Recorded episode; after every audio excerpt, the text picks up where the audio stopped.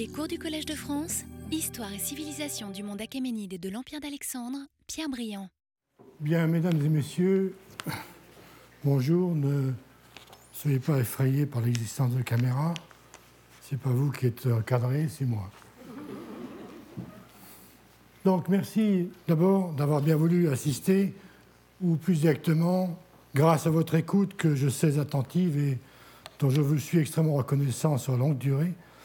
Je vous remercie d'avoir bien voulu participer à ce qui sera le dernier cours d'une série ouverte l'an dernier sur le thème suivant que vous voyez à l'écran, les voyageurs européens, la découverte de la Perse et des pays de l'Empire achéménide, 16e, 20e siècle. L'objectif était et reste toujours de rassembler les œuvres des voyageurs qui ont visité la Perse et qui ont rapporté des relations et, dans le meilleur des cas, incarné des carnets de dessin. Les uns et les autres, relations et carnets de dessin, expliquaient aux lecteurs européens, ou les introduisaient, à la situation et au reste des grands sites antiques connus jusqu'ici, formels ou simplement ignorés par les auteurs gréco-romains de l'Antiquité. Dans l'impossibilité de mener à bien un programme aussi ambitieux, je n'ai guère dépassé, vous en souvenez, la fin du XVIIIe siècle, et dans la perspective d'un cours qui serait nécessairement le dernier, nous y sommes, il m'a paru intéressant d'adopter un point de vue plus ramassé et plus concentré, d'où le titre donné au cours de cette année, Persépolis de Darius Alexandre, archéologie, histoire, représentation. Darius ici désigne évidemment le premier du nom, Darius Ier, Darius le Grand, le fils d'Istaspe, comme vous voulez, qui régna de 522 à 486 et qui, dans la dernière décennie du VIe siècle, ou même à la fin de l'avant-dernière décennie du VIe siècle, lance et mène à bien la transformation impressionnante d'abord de la vieille et la mythe de Suse, sur lesquels je vous renvoie à un ouvrage paru en 2010 sous la signature de Jean Perrault, qui fut longtemps directeur de la délégation archéologique française en Iran. Et Darius lance également l'édification d'une résidence entièrement nouvelle au cœur du Fars de la Perse, résidence qui porte en Perse le nom de Parsa, c'est celle que nous appelons Persépolis, et qui en Iran aujourd'hui à l'heure actuelle est appelée préférentiellement le Tarti Jamshid, c'est-à-dire le trône ou la demeure de Jamshid, du nom du premier roi mythique de la légende iranienne.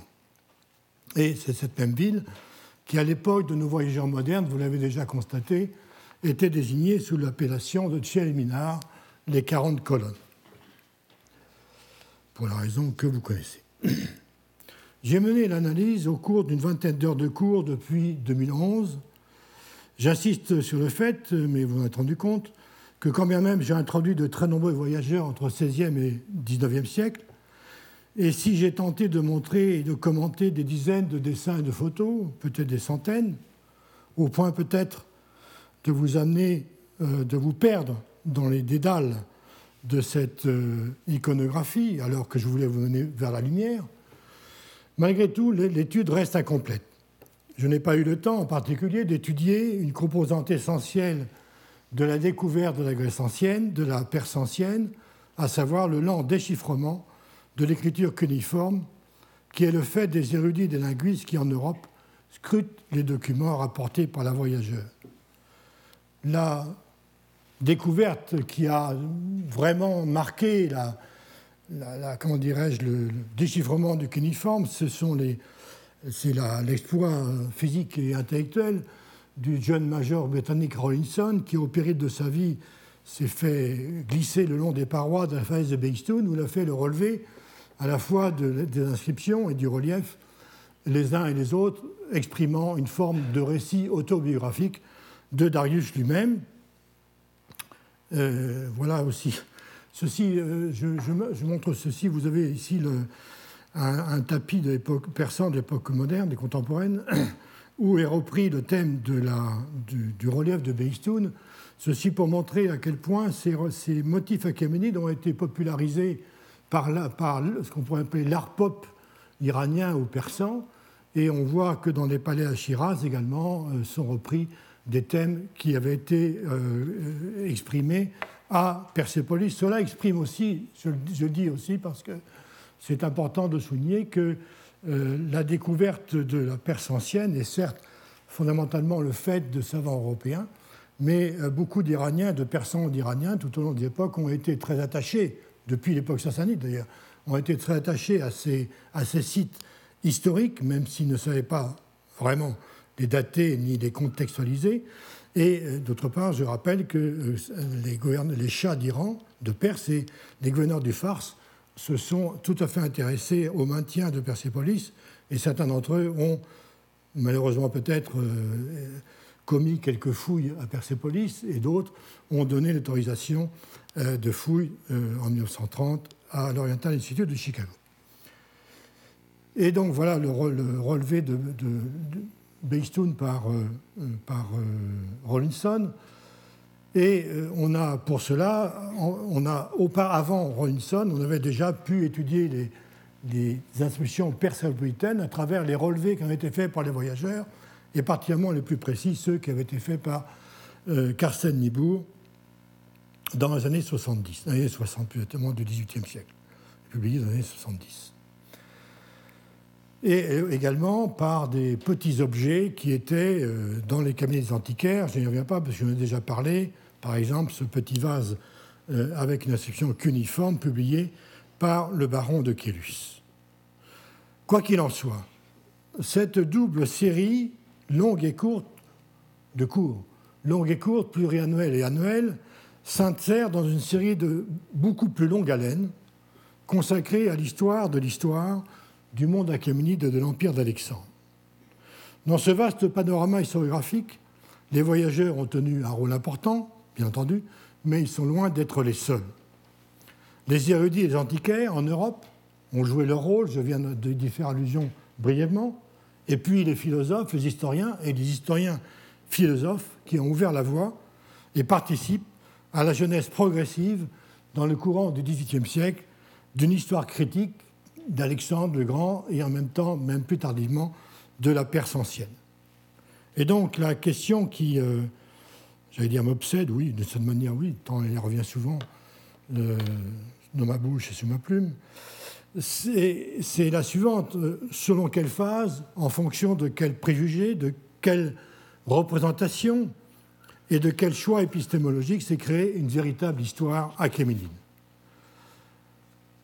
L'histoire, cette histoire de l'histoire, cette genèse a été beaucoup plus lente et beaucoup plus longue dans le cas de l'histoire achéménide, puisque, paradoxalement, la découverte de, la clé des cuniformes par Rollinson à Beistoun sur un monument typiquement achéménide a en fait servi essentiellement au développement d'une nouvelle discipline qui est la sériologie, l'étude du Moyen-Orient ancien aux hautes, époques. Et euh, du point de vue des, des pendant très longtemps, ce qu'ils appellent la, chute de Babylone, ce que du point de vue perse on peut appeler la prise de Babylone par Cyrus en 139, marque pour eux au fond la fin de ce qui a été, ce qui était les périodes florissantes du Moyen-Orient ancien, de même que l'histoire de la Perse, l'histoire au sens où elle se fait dans les cabinets et au bureau, a été fortement handicapée par l'existence de l'Égypte éternelle et de la Grèce immortelle. Plus est venu en plus le foudroyant Alexandre. Donc l'histoire perse a été comprimée, écrasée entre ces différents monuments, euh, comment dirais-je, immortels du patrimoine mondial et l'Europe a toujours considéré qu'il s'agissait de son patrimoine alors que la Perse a été longtemps rejetée dans les ténèbres extérieures et laissée à l'appréciation de ceux qui connaissaient le grec et qui pouvaient lire, Hérodote. Lors donc, il y a 12 ans et 3 mois, c'était le 10 mars 2000, je prononçais ma leçon inaugurale dans cette maison. Ce fut, comme il convient, une cérémonie très officielle, au cours de laquelle j'expliquais pourquoi j'entendais, dans ma recherche et dans mon enseignement, la recherche en train de se faire, pour citer le motto du collège, pourquoi j'entendais traiter comme un espace-temps parfaitement identifié l'histoire du Moyen-Orient et de l'Asie centrale entre les conquêtes de Cyrus et celles d'Alexandre, soit entre environ 550 et 323. Je me permets, je ne me citerai pas souvent, deux fois, permettez-moi, me permet de rappeler un principe et une méthode que je vais exposer alors. S'agissant d'une phase de l'histoire du Moyen-Orient ancien marquée, plus encore que d'autres, par le contraste observable entre l'unité politique, même fragile, des empires et la durable diversité linguistique, religieuse et culturelle de chacune de leurs composantes, mais caractérisée aussi par la densité des échanges et des fécondations interculturelles, il n'est de progrès pertinent que dans le croisement des sources, des angles de vue et des méthodes mis au service d'une stratégie et d'une réflexion fondée sur la confrontation de l'un et du multiple. Fin de citation. Pour dresser un bilan tout à fait provisoire et incomplet de la série longue et de la série courte, j'ai choisi pour ma leçon d'aujourd'hui, qui est également l'ultime, je ne vais pas le répéter, un titre et donc un contenu qui, sous forme de zoom spatio-temporel, vient focaliser notre attention sur un lieu et un moment très particulier de cette histoire et de cette histoire de l'histoire, à savoir Persépolis et la Perse de Darius III à Alexandre.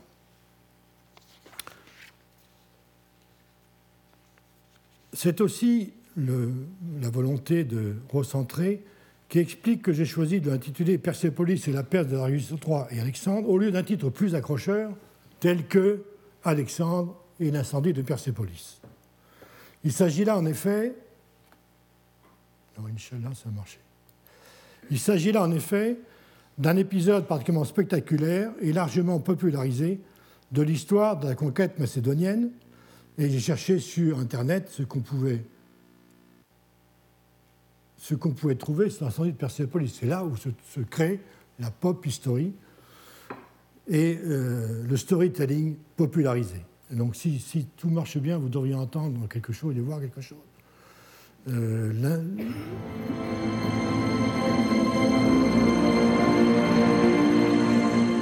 2500 ans, avant de devenir musulman, l'Iran était au centre d'un gigantesque empire de légende, l'Empire perse. Pendant presque trois siècles, ils ont régné sur le monde. Mais que savons-nous de ces rois qui avaient pour nom Cyrus, Darius ou Xerxès? Au fond d'une plaine reculée, ils avaient bâti leur capitale, Persépolis, une étrange cité dont le faste légendaire fascina le monde antique. En 330 avant Jésus-Christ, les armées d'Alexandre le Grand lancées à la conquête de l'Empire perse ont détruit Persépolis. Persépolis était aux yeux des Grecs et des Macédoniens l'emblème de la décadence, le temple des adorateurs du luxe,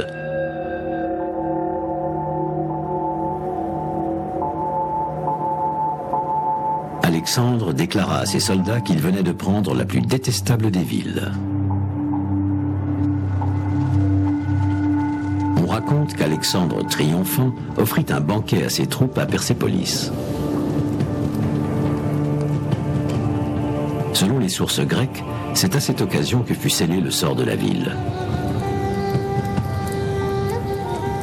Dans l'ivresse, Alexandre aurait accordé à une des courtisanes qui l'accompagnait l'autorisation de brûler la ville.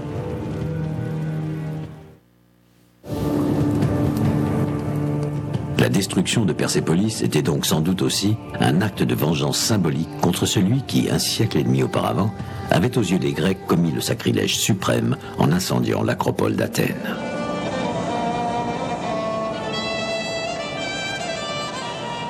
Les cendres encore fumantes de Persépolis annonçaient au monde la fin du règne des Perses et la domination des Grecs hellénistiques sur les siècles à venir.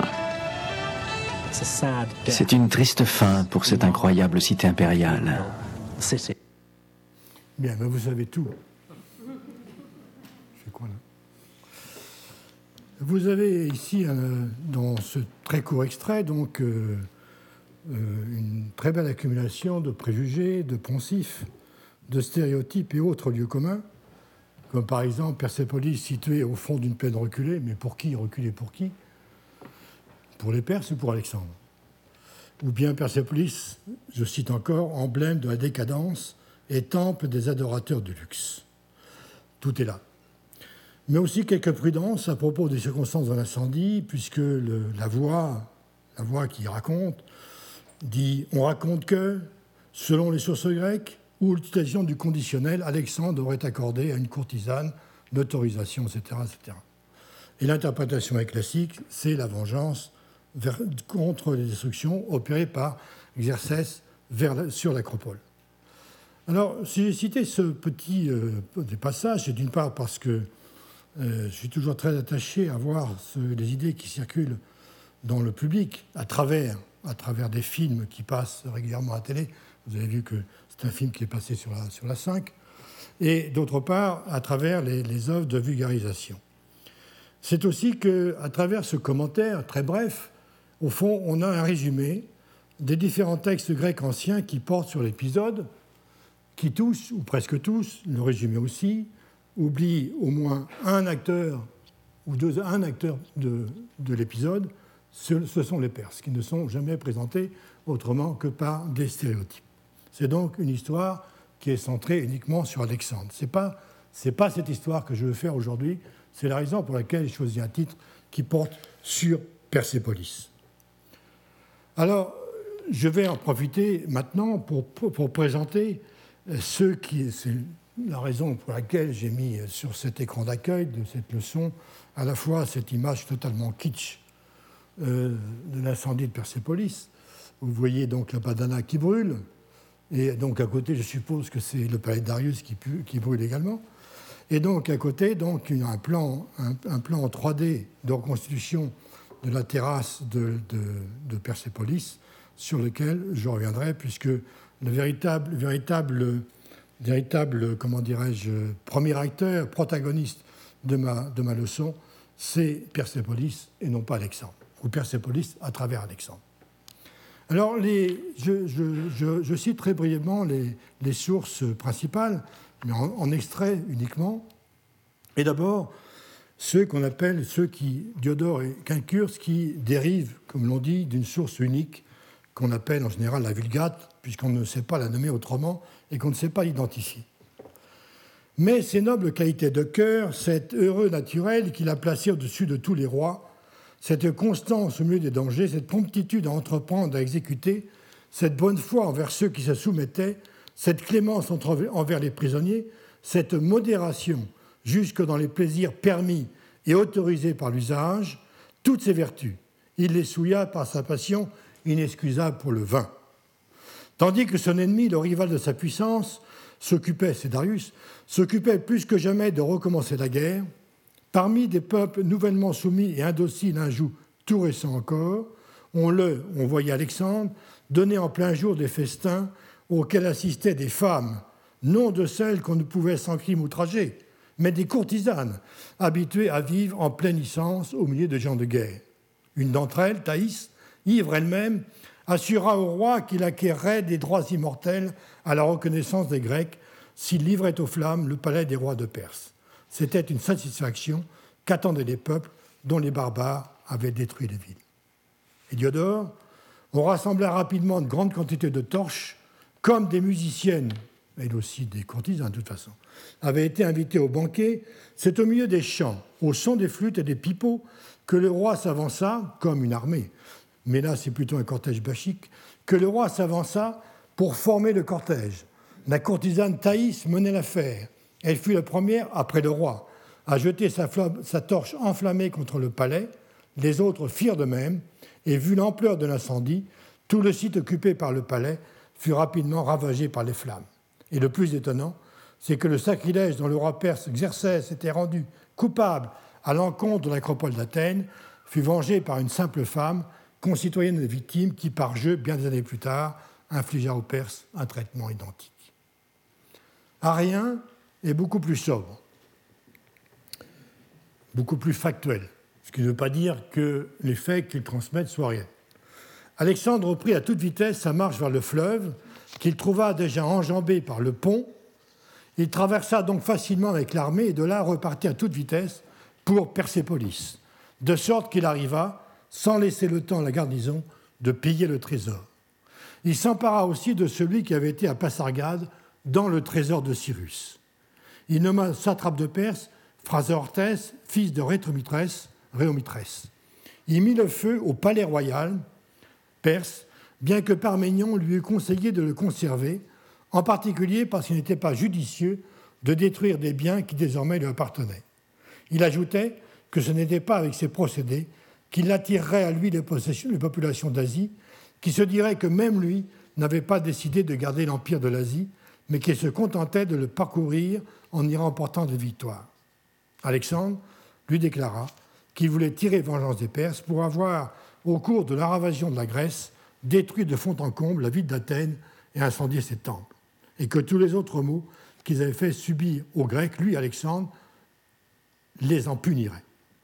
Moi, personnellement, c'est rien qui parle, je pense qu'il n'a pas fait preuve de bon sens en agissant ainsi, et qu'il n'était pas possible de tirer vengeance des Perses des anciens temps. Puis Arien y revient au cours du retour de l'Inde euh, d'Alexandre, 325. Il se dirigeait alors vers le, palais royal perse, auquel il avait antérieurement mis le feu, ce dont, lorsque je l'ai mentionné, je ne l'avais pas félicité. Mais en venant sur les lieux, Alexandre non plus n'était pas fier de ce qu'il avait fait. Il nomma sa trappe de Perse, Peucextas, des gardes du corps, un macédonien donc, qu'il tenait pour le plus fidèlement attaché à sa personne, en particulier à cause de sa conduite héroïque chez les mâles, où il avait risqué sa vie et sauvé celle d'Alexandre, outre qu'il lui était très utile, du fait qu'il avait adopté le mode de vie des barbares. Il le montra, dès qu'il fut nommé satrape, en adoptant seul de tous les Macédoniens le vêtement des Mèdes, en apprenant la langue perse et en s'organisant pour tout à la manière perse, ce qui lui valait les félicitations d'Alexandre, tandis que les Perses se réjouissaient de le voir préférer leurs usages à ceux de leur père. On a donc là, à travers ce, florilège, un écho des discussions autour d'Alexandre, mais aussi un écho des discussions parmi les interprètes modernes. On a la Parménion, qui, est une sorte de figure littéraire, qui revient de manière récurrente dans le récit euh, en, sa qualité de conseiller, qui en général, dans les conseils, ne sont pas suivis par, par, Alexandre, et qui au, fond, euh, qui au fond pose le problème est-ce qu'on mène une conquête limitée, c'est-à-dire une guerre de représailles qui se terminera avec euh, l'objectif, une fois atteint, de la destruction de Persépolis, ou bien a-t-il une ambition à la mesure de l'Empire achéménide dans son entier? Et en ce cas, pourquoi alors brûler Persépolis alors même que depuis Babylone, il avait considérablement accéléré la mise en application d'une politique par laquelle il voulait attirer les, persos iraniens à son service, euh, comme on le voit par exemple, c'est un dessin qui est en fait une paraphrase de Mazet, c'est un relief qui a, sur l'ordre de Napoléon, a été un bas-relief qui a été euh, comment dire, sculpté par l'artiste danois Thorvaldsen au musée du Quirinal à Rome. Vous pouvez d'ailleurs les voir. On voit ici Mazet, donc le satrape Mazdai, le satrape de, Babylone, qui avait été un des conseillers de Darius poussaient devant lui, comme le dit Quintcurs, ses enfants déjà grands. Et là, je ne vous voyez pas, mais Alexandre qui arrive dans le char de la victoire. Et euh, il s'était produit la même chose à Suse et à Persépolis.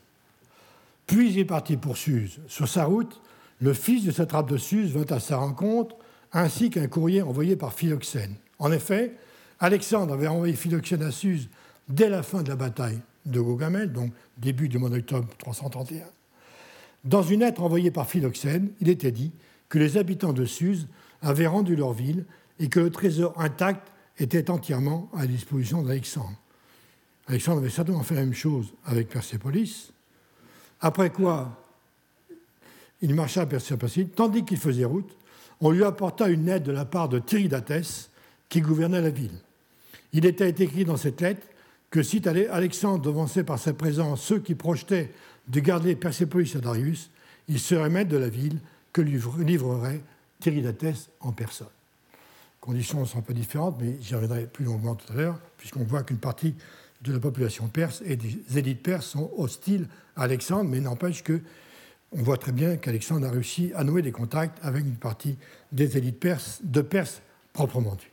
Et ensuite, il en fut de même à, à, où le préfet, enfin le chef Gobarès, Gobarouva, Gobrias donc, livre la ville à Alexandre et le trésor.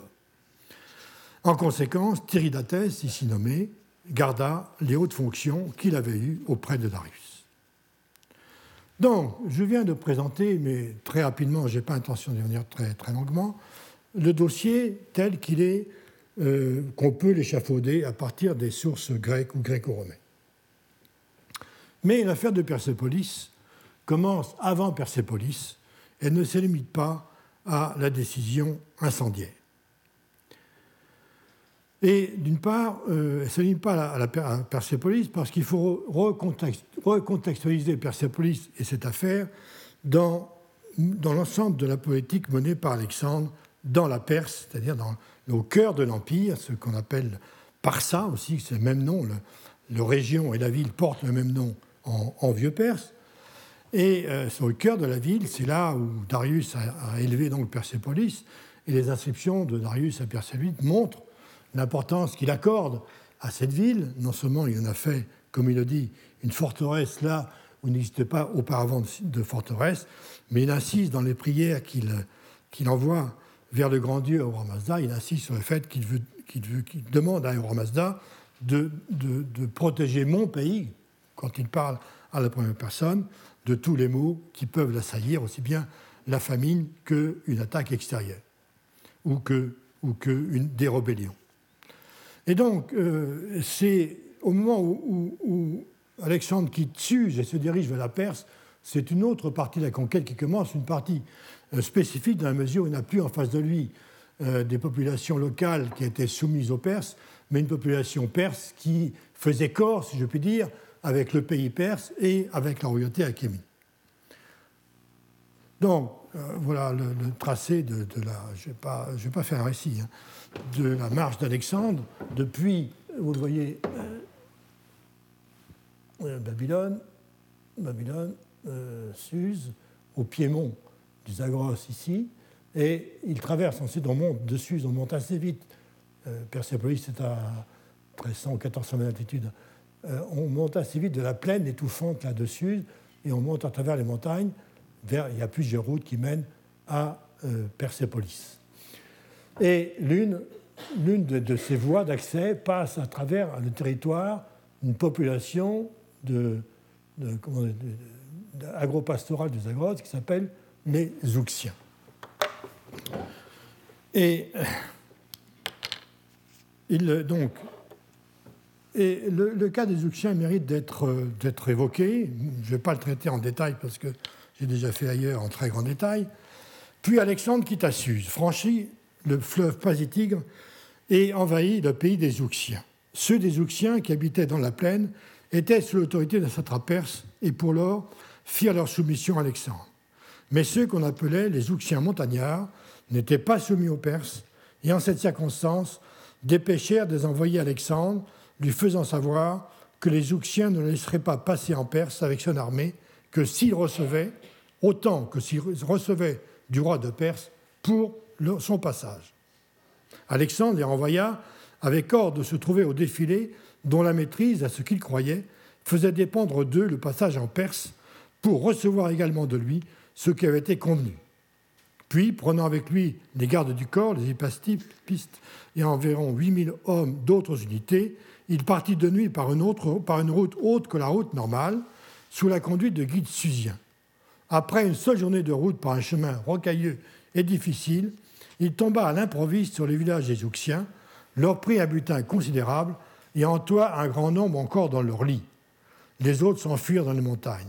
Ensuite, Alexandre gagna à toute vitesse le défilé où les Ouxiens s'étaient portés en masse à la rencontre d'Alexandre, à ce qu'ils croyaient pour recevoir ce qui était convenu. Ils sont massacrés.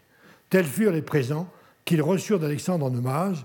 Ils obtinrent difficilement de ce qu'ils lui demandaient, à savoir garder leur territoire en lui payant un tribut annuel de 500 animaux de bas et 30 000 moutons.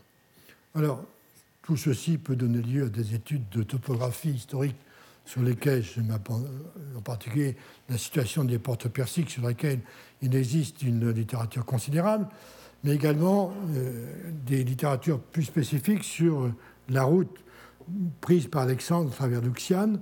Et vous avez à droite une carte que j'ai publiée en 1976 euh, sur cette route, euh, quelle que soit la discussion qu'on puisse avoir sur les détails. Ce qu'apporte ce, texte, sur lequel je vais très vite, encore une fois, mais ça fait partie du contexte général, c'est d'abord que c'est un des, textes euh, qui nourrissent le, dossier énorme que je n'ai pas le temps d'évoquer ici.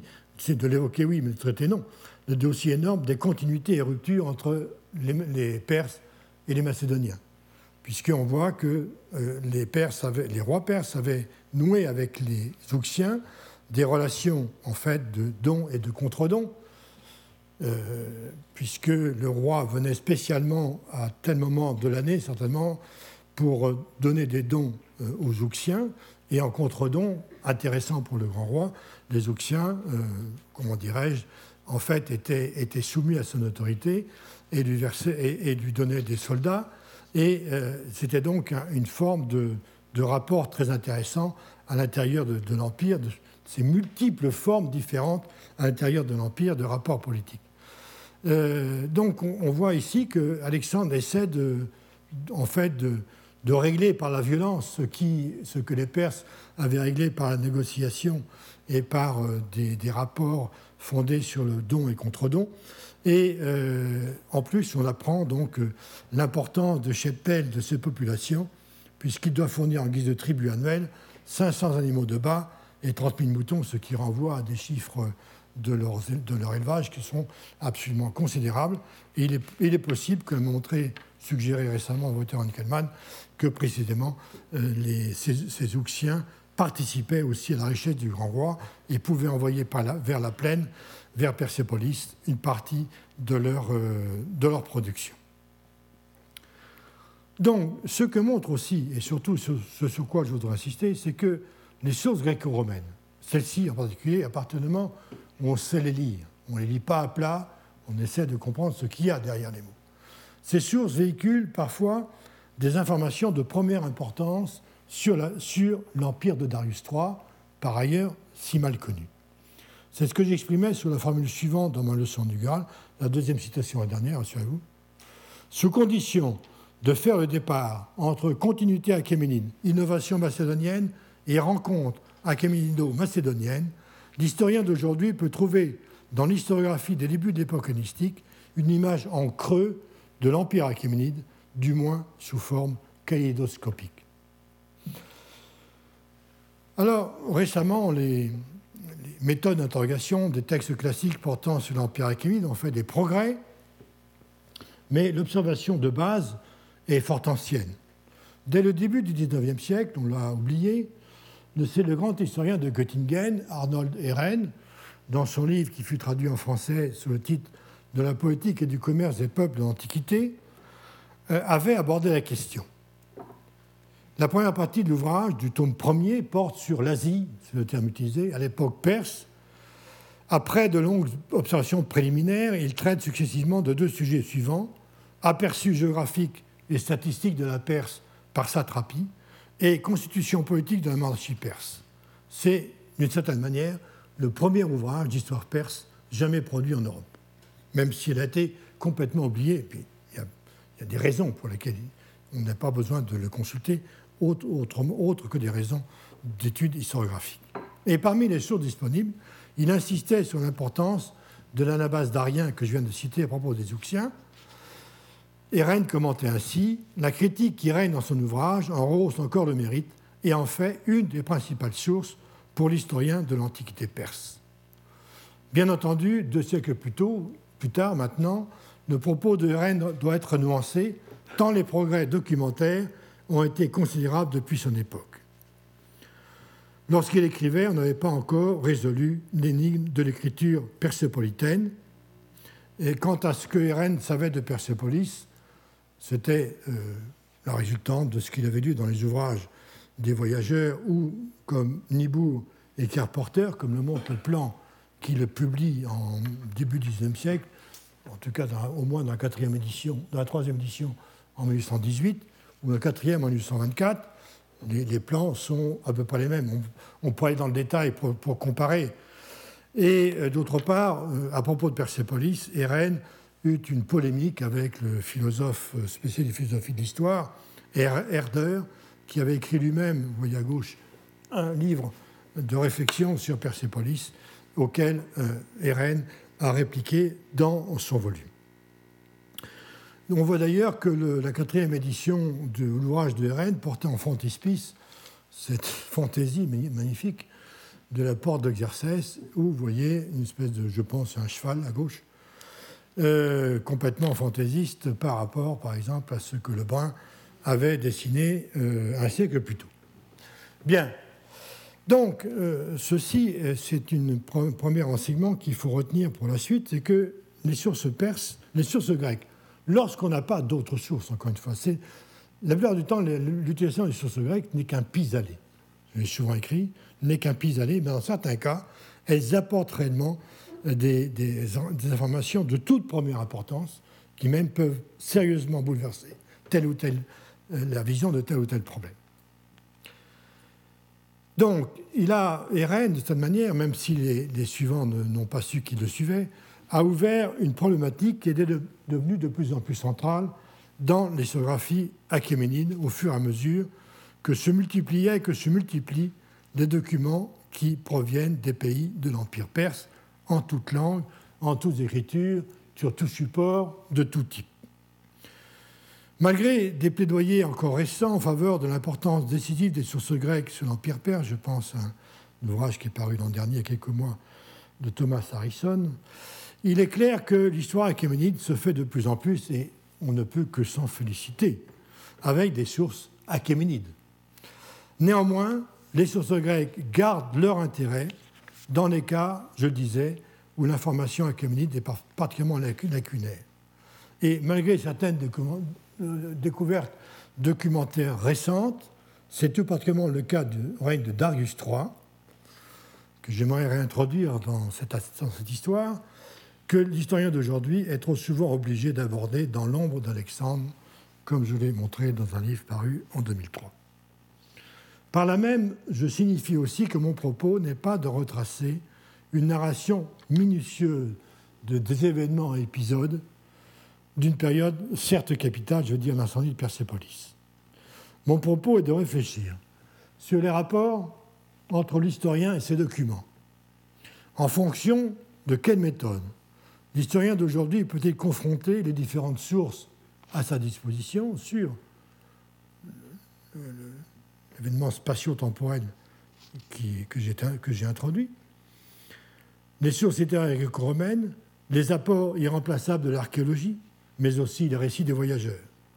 D'autres sources écrites peuvent directement et indirectement donner et donnent des informations essentielles ou partielles. Ce sont les archives de Persépolis qui ont été découverts dans la première partie des années 1930 sur la terrasse. C'est donc sur le problème de la combinaison, confrontation de différents corpus documentaires que va porter mon cours, du moins dans ce qui reste de temps, une réflexion sur le travail de l'historien, et en particulier une confrontation, peut-être une combinaison, mais peut-être une confrontation peut-être impossible entre les sources littéraires grecques et la documentation archéologique telle qu'on la possède aujourd'hui. Ce qui veut dire aussi que je n'ai pas l'intention de traiter du sujet Alexandre et l'incendie de Persépolis, mais je le répète, du thème Persépolis et la Perse de Darius III Alexandre. Dans mon esprit, il s'agit de replacer l'épisode narratif dans ce que nous savons de Persépolis et de son histoire, et puis, dans le même temps, les deux vont de pair, ça se, ça se croise, ça s'entrecroise dans la réflexion et l'écriture, de mettre au jour ce qui, dans les relations des auteurs grecs et romains, peut permettre de nourrir le dossier persépolitain. En d'autres termes, quelle est la Persépolis que découvrent Alexandre et ses soldats en débouchant dans la, plaine, de la plaine enneigée de Marvdasht au début du mois de janvier 330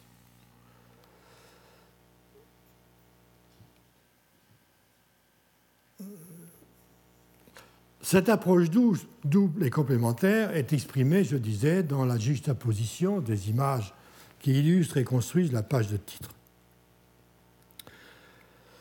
Donc, ou si l'on veut, la juxtaposition d'une histoire narrative à droite, car c'est une narration que vous avez sous les yeux, une histoire narrative pleine de bruit et de fureur, et une analyse archéologique résultant à la fois d'observations rigoureuses et d'hypothèses interprétatives qui elles-mêmes ne sont pas exemptes d'incertitudes. Car comment traiter de l'incendie de Persépolis sans connaître sa structure urbanistique et comment traiter de la Persépolis à l'époque de Darius III sans tenter de tirer parti des textes gréco-romains qui racontent l'histoire d'Alexandre? Au demeurant, j'aurai l'occasion d'en reparler plus tard, la série d'articles publiés depuis une vingtaine d'années sur la question, je veux dire, de la part de classicistes, d'historiens d'Alexandre qui portent sur la question de l'incendie, ne manque pas d'introduire les résultats connus, aux auteurs, les résultats connus des fouilles des bâtiments qui, sur la terrasse, portent la trace du feu. Il est vrai qu'on peut juger que l'utilisation des résultats archéologiques par les classicistes est trop souvent parcellaire et frustrante. Mais il est vrai, en même temps, que ces mêmes classicistes pourraient retourner le compliment aux archéologues en observant que les analyses et rapports qu'ils ont produits sur l'incendie souffrent de lacunes et d'incertitudes. Dans ces conditions, le croisement des sources se heurte à de sérieuses difficultés de méthode. Je voudrais prendre, ce sera, ça va être le fil conducteur de ce qui reste, hein, je voudrais prendre un tout petit exemple. Plutarque raconte euh, l'incendie, le pillage de Persépolis, et il a ce petit passage. Hein, il faut faire flèche de tout bois, utiliser toute la documentation. Comme je dis souvent, l'historien n'a pas le choix de ces documents. Il a le choix de la manière de les traiter, mais il n'a pas le choix des documents. il y a un passage plus tard, il faut le lire. Voyant une grande statue d'Exercès renversée malencontreusement par la foule de ceux qui se pressaient pour entrer dans le palais, Alexandre s'arrêta et lui adressa la parole comme une, parole, une personne vivante. Dois-je passer, dit-il, en le laissant étendu par terre à cause de ton expédition contre les Grecs, ou dois-je te relever à cause de la grandeur d'âme et du courage que tu as montré par ailleurs? Finalement, après avoir réfléchi un long moment en silence, il passa outre. Pour une double raison, on est tenté a priori de dire, mais bon, c'est un motif littéraire, typiquement littéraire, où le même thème est réintroduit sous une forme euh, assez habile, mais à mon avis, il doit y avoir d'autres exemples dans la littérature grecque et romaine de ce genre d'échange entre une personne vivante et une statue qui représente une personne que la personne vivante connaît bien, en l'occurrence Alexandre face à Xerxès. Mais bon, euh, avant, vous avez à gauche donc la statue Darius découverte à Persépolis, ah, Sus, pardon, excusez-moi à Noël 1972. J'aurais dit, avant Noël 1972, j'aurais jeté le texte de Plutarque assez aisément, dans la mesure où, avant cette date, on n'avait aucun élément, aucun document qui, euh, qui nous permette de parler d'une manière euh, très argumentée de la statuaire monumentale perse. Alors maintenant, on a un sud Darius, donc on se dit, bah, peut-être qu'à Persépolis, il y avait aussi une statue. Mais pour ça, on n'a que le texte, on que le texte de, Plutarque, qui, par ailleurs, souffre de bien de, qui, nourrissent des doutes. Alors, en me reportant à la publication archéologique de Persépolis par, Schmitt en, Persépolis de tome 1er, 1853, il remarque que dans la partie ouest de la Padana, donc la grande salle des audiences de Persépolis, on a remarqué, les archéologues ont remarqué quatre surprenantes, c'est le terme utilisé par Schmidt en anglais puzzling, quatre euh, surprenantes dépressions dans le sol qui forment un carré et se situent en face de l'entrée ouest de la Padana. Il n'y a pas d'indice qui permette de dire ce qu'il y avait là, mais, dit Schmidt, c'est l'endroit idéal pour une statue, et il ajoute, telle que la statue d'Exercès évoqué par Plutarque. Alors Homstead, un autre historien, enfin un historien, pardon, lui pensait une statue d'Anaïta, peu importe. Donc vous voyez la, difficulté de la chose, parce qu'en réalité, je pense que c'est un raisonnement qui, je ne dis pas qu'il se la queue, mais où la confrontation des deux sources est probablement débouche, à mon avis, sur une impasse. Car ça, suppose d'abord de penser que euh, Plutarque réellement transmet une information réelle, ce que dont on peut douter, et d'autre part, ça suppose de postuler que euh, ce qu'on a trouvé au sol de la Padana marque l'emplacement d'une statue, ce que les archéologues sont incapables de dire avec certitude. Donc voilà, par exemple, si vous voyez, on en est là à prendre un minuscule passage de Plutarque à l'opposer, à l'opposer, à la confronter à l'archéologie, à ce qu'on connaît par ailleurs, et à dire peut-être qu'à Persépolis, il y avait une statue, de Xerxès. Bon, ceci doit rester, à mon avis, dans une note de bas de page et ne pas entrer dans le corps du texte, dans la mesure, en, en concluant de manière rapide, trop rapide, qu'il avait une statue d'Exercice à Persépolis, on crée un factoïde, c'est-à-dire un fait qui n'a jamais existé, mais qui est créé par la seule imagination, le seul pouvoir de l'imagination de l'historien. Alors, revenons donc à Alexandre. La première observation concernant l'utilisation des sources classiques face à l'archéologie relève de la catégorie des évidences signifiantes qu'il ne faut jamais hésiter à rappeler sous prétexte que ce sont des évidences. C'est tout simplement que même si son expédition ne fut pas le voyage de découverte scientifique qu'on a dit trop souvent et qu'on a comparé d'une manière tellement significative à l'expédition de Bonaparte en Égypte, euh, Alexandre est de fait, il est de fait le premier voyageur européen, et donc c'est en fait l'ancêtre des voyageurs dont j'ai parlé, le premier voyageur européen non seulement avoir visité Persépolis, mais aussi avoir traversé la Perse depuis les confins de l'Élam, et le premier qui, en tout cas sous la plume de certains de ses compagnons écrivains, a transmis des relations de sa visite de Persépolis et d'autres sites perses, en particulier Passarga. Pourquoi je dis le premier? Il est assez évident que les Grecs connaissaient antérieurement à 330 l'existence des résidences royales de Persépolis et sans doute de Passargade. Force est néanmoins de constater que la vision d'Hérodote est bornée à l'est par Suse. Vous avez ici une chose qui m'amuse beaucoup. Donc vous avez en bas à droite une carte qui a encore été publiée en 2005 dans un colloque publié par le British Museum ici, où on voit la voie royale. La voie royale, en fait, c'est ça d'après les auteurs. C'est la voie que décrit euh, Hérodote dans un passage narratif qui a, dans lequel on doit la recontextualiser, et on a tiré la conclusion très souvent que Suse était la capitale de l'Empire achéménide. Et que, bon, évidemment, les routes royales, elles sont partout dans l'Empire. Donc Suse n'est pas une capitale royale de l'Empire achéménide, mais ce qui est vrai, c'est que pour, les, pour des Grecs, Suse est le point ultime qu'ils n'ont jamais, en tout cas, s'ils sont allés, ils n'en ont jamais parlé. Il n'y a aucune description, même aucune évocation, aucune référence directe à Persépolis tout au long de la littérature grecque de l'époque classique. Euh, alors, la, ville est connue. Ctésias, un auteur du IVe siècle, s'y réfère sous le nom de Persailles, les Perses, comme on dit Athénaï, Athènes, mais il n'y a strictement aucune, euh, description.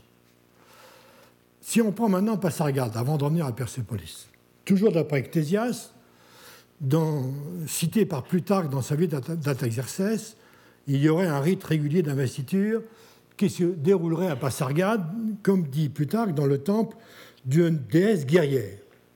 Les archéologues n'en ont jamais trouvé la trace, ce qui ne veut pas dire qu'il n'a jamais existé il y a quelqu'un dans la salle qui pourrait en parler plus savamment que je ne peux le faire.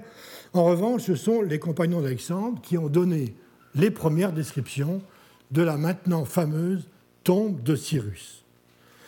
En donnant des descriptions, vu de Passargade depuis, la forteresse du Talitarte, euh, qui donne sur, sur Passargade la tombe de Cyrus est au fond, et des descriptions que je ne vais pas lire en entier, je vais les présenter dans un cours précédent, des descriptions qui remontent à des, contemporains, donc des témoins oculaires, en particulier Aristobule, qui a même été chargé quelques années plus tard de restaurer la tombe. Et on voit que d'un auteur à l'autre, euh, qui écrivent l'un à l'époque euh, d'Auguste et Strabon et Arien euh, à l'époque du deuxième siècle de notre ère, ils utilisent, ils lisent les auteurs différemment et en fait les descriptions, les détails sont différents de l'un à l'autre, mais ça n'a pas d'importance. C'est avec ces, textes en tête que les voyageurs ont mis du temps d'ailleurs à découvrir la tombe de Cyrus. Voilà la tombe de Cyrus telle qu'elle est actuellement. Et voilà les deux premiers dessins de la tombe de Cyrus. L'un en bas à droite, qui a été euh, dessiné par le voyageur Mandeslo en 1638, si ma mémoire est bonne, qu'il a, bon, a, dessiné comme, comme il pouvait. Hein. Bon, il y a quelque chose qui ressemble, c'est sûr. Et puis, mais sans savoir que c'était la tombe de Cyrus, puisque euh, les, Persans lui donnaient le nom de la tombe de la mère de Salomon. Et ce n'est qu'en 1810-1811 que euh, le voyageur anglais, britannique, James Morir, dont j'ai déjà parlé, a donné ce dessin en identifiant pour la première fois cette tombe à la tombe de Cyrus, même si, dit-il, en comparant avec le texte d'Arien, il n'y a plus, plus, d'inscription qui, qui a été portée sur la tombe, mais dit-il, probablement l'inscription s'est effacée, donc ce n'est pas un obstacle à l'identification. Et donc on a attendu 1111 pour identifier euh, la, la tombe. Il a bien fait de pas tenir compte d'inscription qui n'a certainement jamais existé. Bien. Euh, alors, aux descriptions des auteurs grecs, aux relations des voyageurs modernes, aux comptes rendus des archéologues, y compris dans les très récentes, on peut ajouter, on doit ajouter, concernant l'apport des sources grecques face à ce qu'on connaît maintenant par l'archéologie, j'entends, on peut ajouter un, des passages fort intéressants d'Arien, qui écrit au moment où, où Alexandre revient à Passargade en 325, le deuxième passage d'Alexandre, il écrit ceci. Il y avait à l'intérieur de l'enceinte, près de la rampe d'accès au tombeau, une petite construction réservée aux mages qui avait la garde du tombeau de Cyrus, et cela dès de Cambyse, fils de Cyrus. Cette garde se transmettant de père en fils. Il recevait du roi un mouton par jour, des rations de farine et de vin, et chaque mois un cheval à sacrifier à Cyrus. Le tombeau portait une inscription en caractère perse et qui dit en perse ceci Mortel, je suis Cyrus, fils de Cambyse, le fondateur de l'Empire perse et le maître d'Asie. reconnaît donc que ce monument m'était bien dû. Cette, euh, cette inscription n'a jamais existé et a été inventée par les auteurs grecs. Bien. En revanche, ce qui est très intéressant, ce sont les précisions factuelles que donne Alexandre, euh, Arien sur les sacrifices réguliers et les desservants qui en sont chargés. Euh, il y a une quinzaine d'années, j'avais proposé de croiser cette information d'Arien avec les renseignements tirés de certains lots des archives de Persépolis, dans lesquels l'administration autorise, l'administration royale, nous sommes alors là euh, fin 6e, début 5e siècle, hein, bien avant, autorise la fourniture de divers produits aux prêtres ou aux desservants chargés des sacrifices à de nombreuses divinités, pas seulement des divinités iraniennes. Et donc, ce que je proposais, ce que je propose toujours, d'autant plus, je vais montrer pourquoi, eh bien, c'est que euh, on a là une, comment une expression narrative d'une information de type archivistique donnée par les archives de Persépolis. C'est-à-dire que l'administration royale donne, prélève sur ses réserves, redistribue sur ses réserves des rations comme il distribue des rations à tous les travailleurs, à des tas de gens autour de Persépolis, à des, savants et à des cultes. Alors l'exemple, donc cette hypothèse a été maintenant euh, euh, suivie développée et amplifiée par Henkelmann dans différents travaux récents, et d'abord dans ce livre de 2008, remarquable.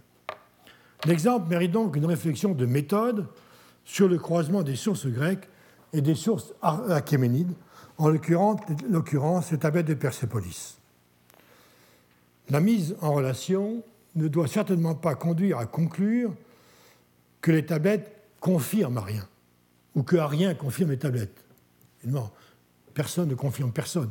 Il y a deux corpus de nature complètement différente qui ne se connaissent pas l'un l'autre et qui, dans des contextes complètement différents, donnent des informations que nous, historiens, considérons comme cohérentes les unes avec les autres.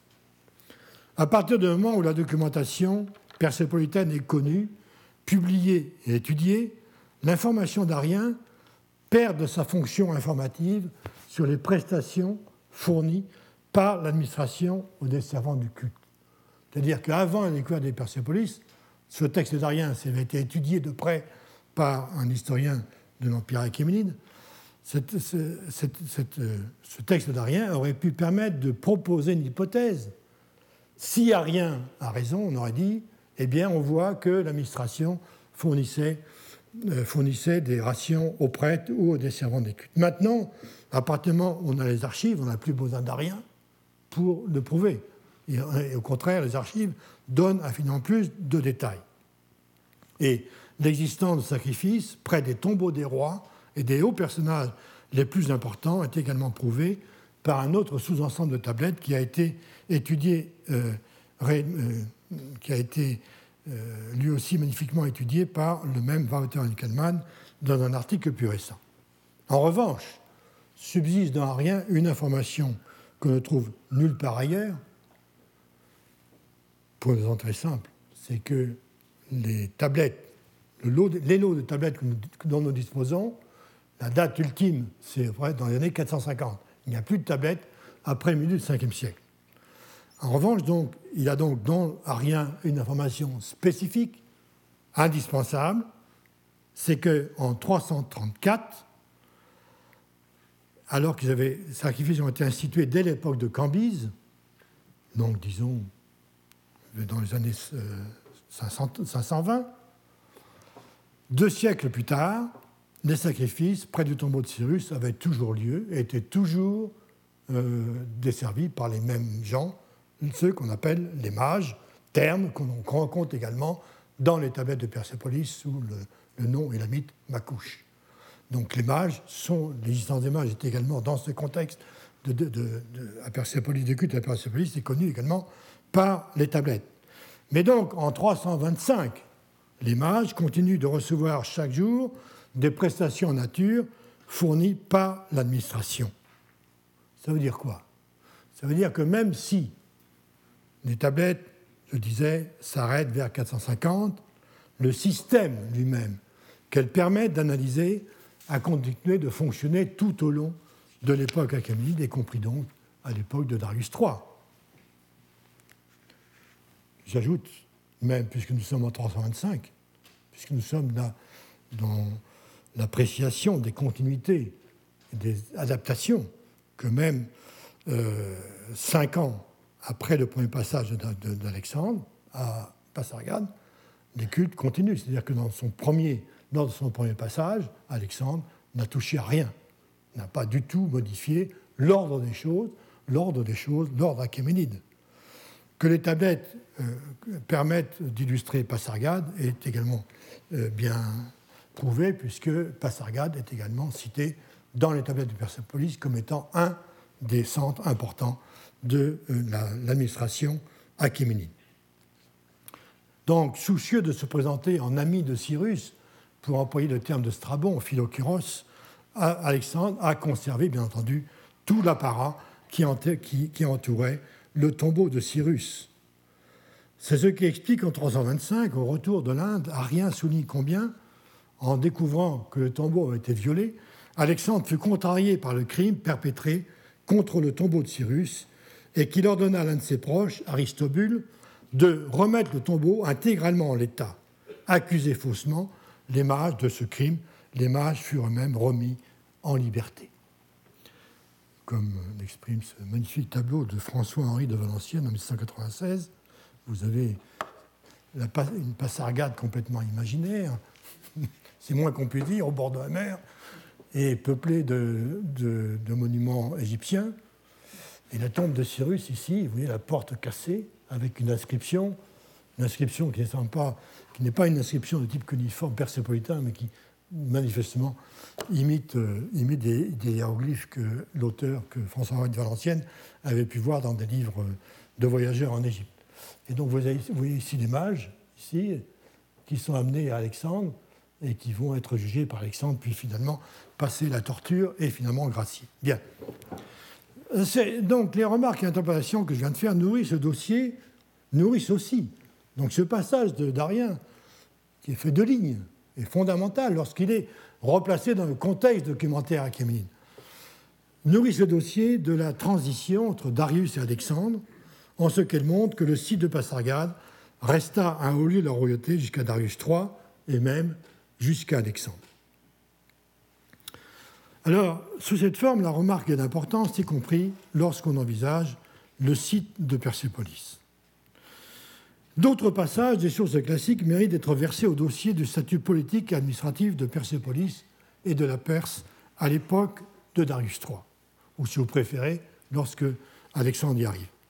Tout d'abord, Alexandre met à Persépolis la main, et à Passaga d'ailleurs, comme il avait fait à Suse et à Babylone, la main sur d'énormes trésors du grand roi qui étaient, qui étaient conservés à Persépolis, 10 000 talents, ce qui paraît absolument incroyable. Si on considère qu'un talent c'est 25 kilos, vous voyez un peu le nombre de tonnes que ça fait. Donc, Alexandre lève aussitôt, commande aussitôt une levée en masse, non pas de porteurs, mais, d'animaux de, bas, entre 10 et 20 000, entre les ânes, les mules et les chameaux. Alors ça veut dire quoi? Bah, Ça veut dire qu'il a pu le faire. Pourquoi a-t-il pu le faire? C'est que, comme on le sait à travers la tablette de Persépolis, l'administration royale avait sur place des haras, des réserves d'animaux, etc., qu'on pouvait lever du jour au lendemain.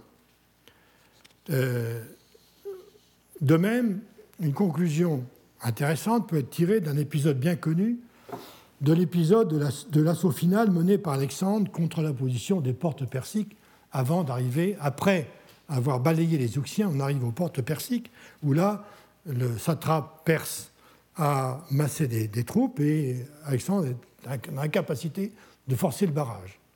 Là, comme dans toutes les bonnes histoires des guerres médiques, la solution est trouvée parce qu'on trouve parmi les prisonniers un, prisonnier qui est un berger, qui va donc indiquer à Alexandre une voie détournée qui va permettre de tourner la position Alexandre de, gagner. Bien. Ce qui est intéressant, c'est l'identité du berger. Ce berger, dit-il lui-même, il déclara, il est, amené devant Alexandre, il dit, il déclara qu'il était lycien d'origine, du Génos, de Lycie, vous voyez, une contrée de l'Asie mineure, qu'il avait exercé pendant plusieurs années le métier de berger dans la montagne en question. Et selon Diodore, il parlait deux langues, dont le perse, le grec et le perse selon Quintcurs. Probablement qu'il était plutôt trilingue. S'il était bilingue, c'était plutôt le lycien et le perse. Il est probablement trilingue, lycien, grec et perse. Et Quintcurs précise qu'il avait un père lycien et une mère perse, et que ses parents, enfin que ses parents au moins, avaient été euh, faits prisonniers en Lycie lors d'une expédition perse et rapportés comme prisonniers en, en Perse. Quoi qu'il en soit de différences mineures, il est très fortement tentant de rapprocher ce fils de prisonnier lycien, déporté de dans Lycie en Perse et employé comme berger en Perse, près de Persépolis donc, de ces très nombreux, de milliers de bergers en élamite bas terrain, utilisé par l'administration royale sous le statut dit de courtage, qui veut dire travailleur simplement, qui sont levés dans tous les pays de l'Empire, qui par milliers sont concentrés dans la région de Persépolis, dans, la Perse en général, si vous voulez, qui travaillent sur les champs de Persépolis, qui travaillent dans les ateliers, qui travaillent dans les champs, qui travaillent dans les pâturages. Et tous ces, groupes de travailleurs circulent d'un point à l'autre, comme par exemple nous montre ce tableau que je n'ai pas commenté, que j'ai publié ailleurs, où l'on voit des, transferts de courtage d'un endroit entre Suse et Persépolis. Euh, voilà. Alors, la conclusion qu'on peut tirer de ça aussi, c'est que d'une part, euh, le, système de, administratif persépolitain qu'on connaît à l'époque de Darius et de continue de fonctionner et Alexandre ne met pas la main sur une ville musée et une trésorerie, mais aussi sur une région riche, bien cultivée, bien peuplée, administrée directement par l'administration royale. Je cite enfin, dernier exemple, un texte qui soulève plus de problèmes, mais qui est intéressant si on le replace dans le dossier que je viens d'ouvrir. C'est un roman pathétique transmis par Diodore, par Quintcure, c'est pas Plutarque. Euh, donc, il y aura, ne peux pas raconter, c'est trop long. Donc, au moment où Alexandre arrive, il voit arriver devant lui une troupe, euh, une troupe euh, lamentable d'hommes, de, femmes et d'enfants qui se disent qui sont des Grecs, des Grecs qui ont été déportés par, par, par les Perses, à qui les Perses avaient infligé des, supplices divers, et, et, donc qui viennent trouver le roi pour lui, demander, qui ont travaillé comme le dit Quintcurs, dans les ergastules de Persépolis, c'est-à-dire dans les ateliers d'esclaves de Persépolis. Alors, on, peut avoir deux positions par rapport à ce texte. Vient dire que c'est un roman pur et simple, une invention qui va tellement bien aussi dans le contexte de la vengeance apportée par. et puis c'est une belle histoire. Ces gens, ces Grecs qui sont oubliés au, fin fond du monde et qui tout d'un coup voient arriver un roi grec devant eux qui vient les délivrer. C'est presque trop beau pour être vrai. Et donc, euh, ou bien on peut considérer que dans le contexte que j'ai, que j'ai dit, eh bien, eh bien, le texte fait référence réellement à des courtages grecs qui travaillaient à Persépolis. Bien. Donc, tous ces, tous ces textes que je viens de citer permettent de, pour employer le terme que j'ai employé moins dix fois, mais c'est, c'est le sens de mon propos, de recontextualiser les sources classiques sur Persépolis. Alors, et pour dire que Persépolis et Passargade et la Perse, à la fin de l'Empire achéménide, étaient dans la situation comparable à laquelle ils étaient dans les rois précédents. Est-ce qu'on a alors mention, attestation de travaux à Persépolis sous les derniers rois? Là, ça devient difficile. Alors, évidemment, il y je ne vais pas revenir, ou je vais revenir mais très brièvement sur la tombe inachevée, dont j'ai déjà parlé ici, que vous voyez ici, ici au premier plan. Euh, où est-elle? Ici. La terrasse est ici. Et euh, voilà ce qui subsiste de cette tombe inachevée. Et euh, on a commencé à l'appeler tombe de Darius III à l'époque de Herzfeld. Herzfeld, qui est un auteur, qui est un, archéologue allemand, qui a été autorisé pour la première fois en 1930 à faire des fouilles à Persépolis, avait fait cinq ans auparavant la demande du gouvernement persan un rapport sur Persépolis et sur les possibilités qu'il y aurait de fouiller à Persépolis. Et c'est dans ce rapport, publié en 1925, que pour la première fois, tout d'un coup, il décide que c'est la tombe de Darius III. Alors, assez curieusement, l'erreur s'est transmise et le directeur de l'Oriental Institute, qui, qui euh, était à la tête donc, de, ces fouilles, qui s'appelle James Breasted, vient après sa police en 1932-33 et il publie son récit, qui était une sorte de mise au point sur l'état des fouilles à Persepolis dans National Geographic de 1933, d'octobre 1933. Et vous voyez à droite euh, M. Et sa femme qui voyagent, qui visitent des reliefs qui ont été mis au jour récemment par le déblaiement de, la Terre. Et il publie aussi alors une, tombe en disant euh, naufrage de la tombe euh, inachevée de Darius III. Alors c'est encore plus fort parce que ce n'est pas la tombe inachevée qu'il prend en photo, mais c'est la tombe d'Atarius II qui est au-dessus de la terrasse. Donc, ou bien, ou bien Herzfeld, entre-temps, avait changé d'avis, il avait pensé que la tombe de Darius était au-dessus de la terrasse. Enfin, de toute façon, euh, c'est une confusion totale et on n'a aucune idée, mais j'en ai déjà parlé ailleurs, on personne ne peut, on n'a aucune indication d'une tombe de Darius III. En revanche, on a d'activité des, rois qui l'ont précédé, c'est Atasès II Atasès III, qui couvrent euh, bah, toute la, première partie du, IVe siècle et qui ont quitté le site de Nachimustam et qui ont fait construire le tombe au-dessus de la terrasse, comme euh, vous le savez bien. D'autre part, à suivre les informations données par les inscriptions trouvées à Persépolis, les travaux attestés, mais attestés par l'écrit. Il faut bien dire que souvent, ce sont de beaucoup les travaux les mieux attestés. Par exemple, lorsqu'il y a une inscription qui dit Moi, Darius, moi, Xerxès, j'ai fait ce monument. Autrement, la datation, est, archéologiquement parlant, est très très difficile, pour ne pas dire impossible à 10 ou 20 ans, à 20 ans près. Et on a euh, une, inscription d'Artaxerxès III qui est en double, en double, en double copie à, Persépolis, où euh, sont attestés les travaux menés par Artaxerxès III sur l'ancien palais de Darius, où il a ajouté un escalier. C'est d'ailleurs ce qu'il dit dans l'inscription, en rappelant sa généalogie depuis le père, le grand-père de Darius Ier jusqu'à lui. Il serait cependant excessif de postuler que le site de Persépolis a été progressivement abandonné par les derniers rois achéménides, comme on le voit parfois écrit assez curieusement.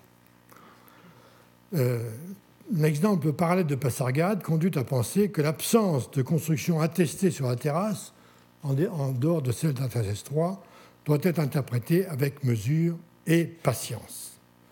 Il faut donc se méfier de conclusions hâtives tirées uniquement d'historiettes à la Plutarque, telle celle-ci, je reviens à Plutarque et à ces petites histoires.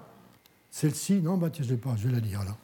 En Perse, au retour de, de l'Inde, le premier soin d'Alexandre fut de distribuer de l'argent aux femmes suivant la coutume des rois, qui, chaque fois qu'ils venaient en Perse, donnaient à chacune d'elles une pièce d'or, coutume qui est attestée par les auteurs grecs depuis Cyrus l'Ancien. C'est pour cette raison, dit-on, que certains rois s'y rendaient rarement et que même Ocos, autrement dit Atassès III, n'y alla pas une seule fois, s'exilant ainsi de sa patrie par avarice. C'est une belle histoire, mais qui n'a pas grand sens.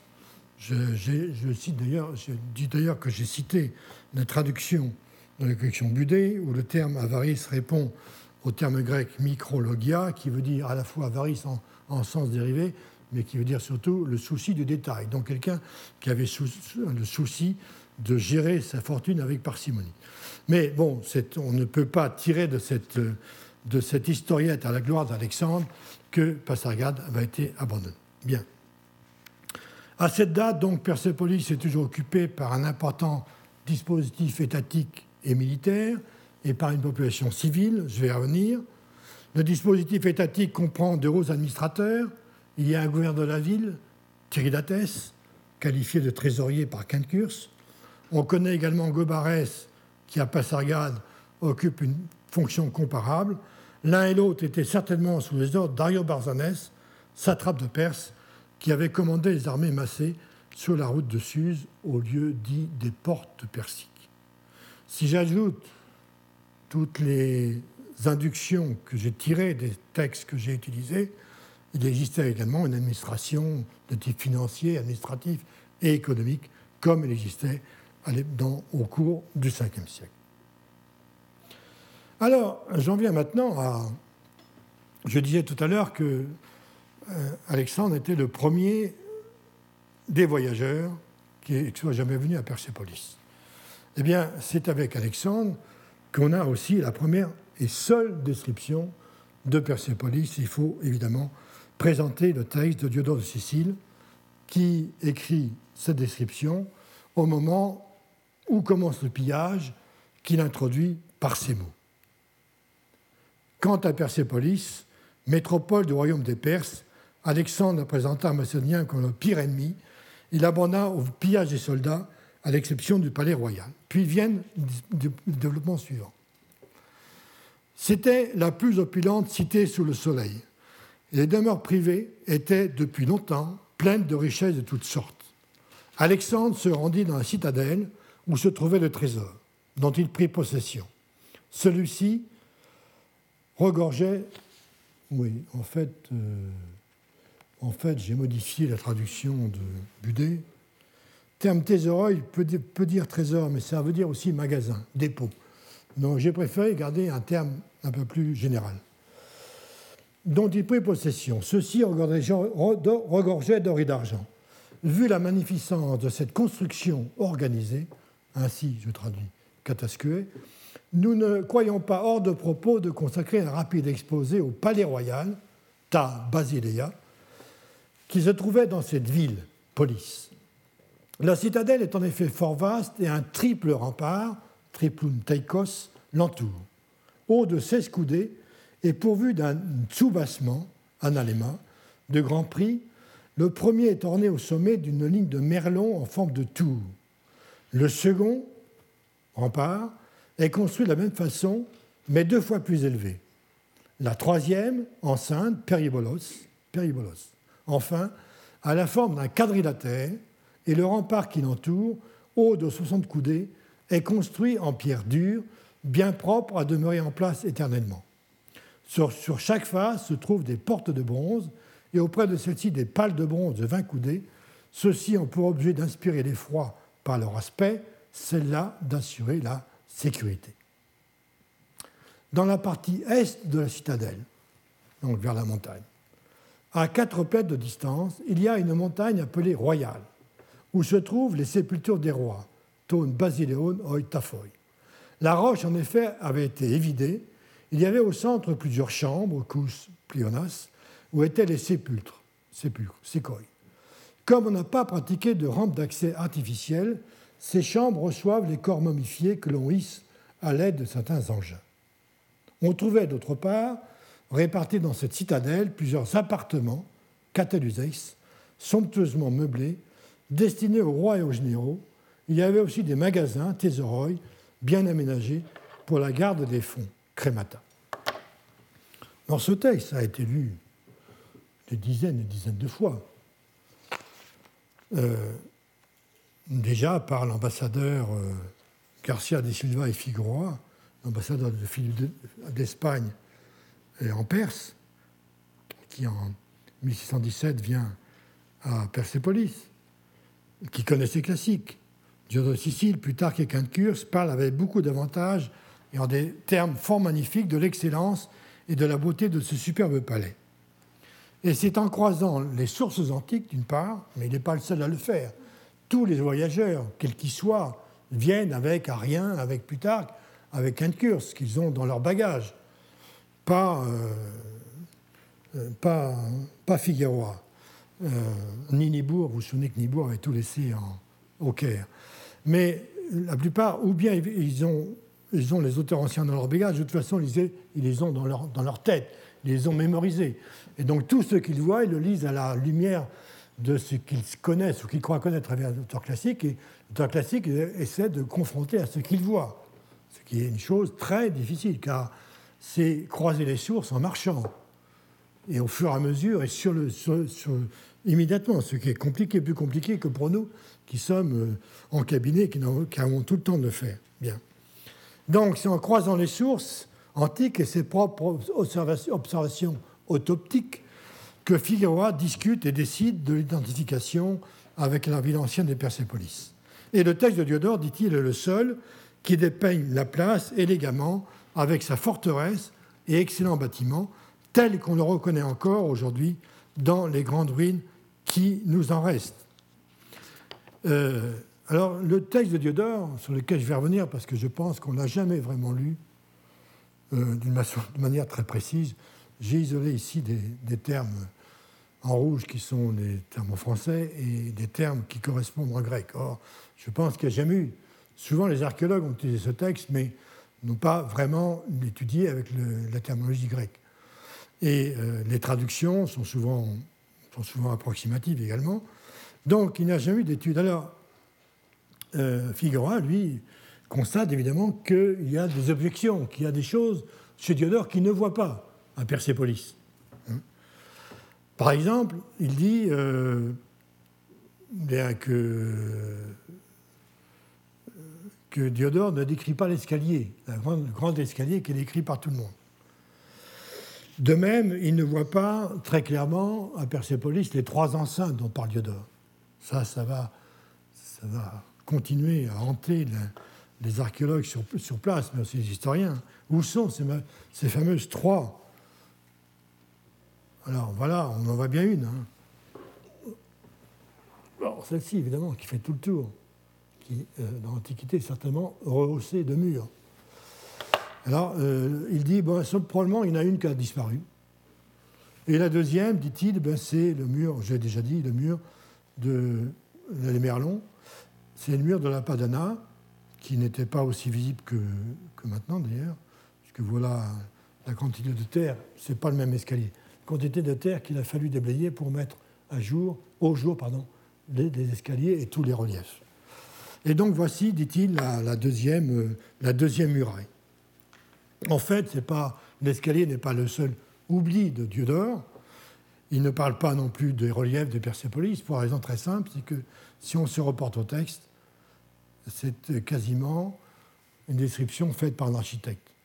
C'est-à-dire qu'il s'intéresse uniquement aux grandes masses architecturales et aux grandes masses urbanistiques. Il ne s'occupe pas du détail et des reliefs. Donc il, décrit les murs, la terrasse, d'une manière euh, indéterminée, Tabazéléa, les palais royaux, et au-dessus, les tombes, euh, les tombes royales dont il parle.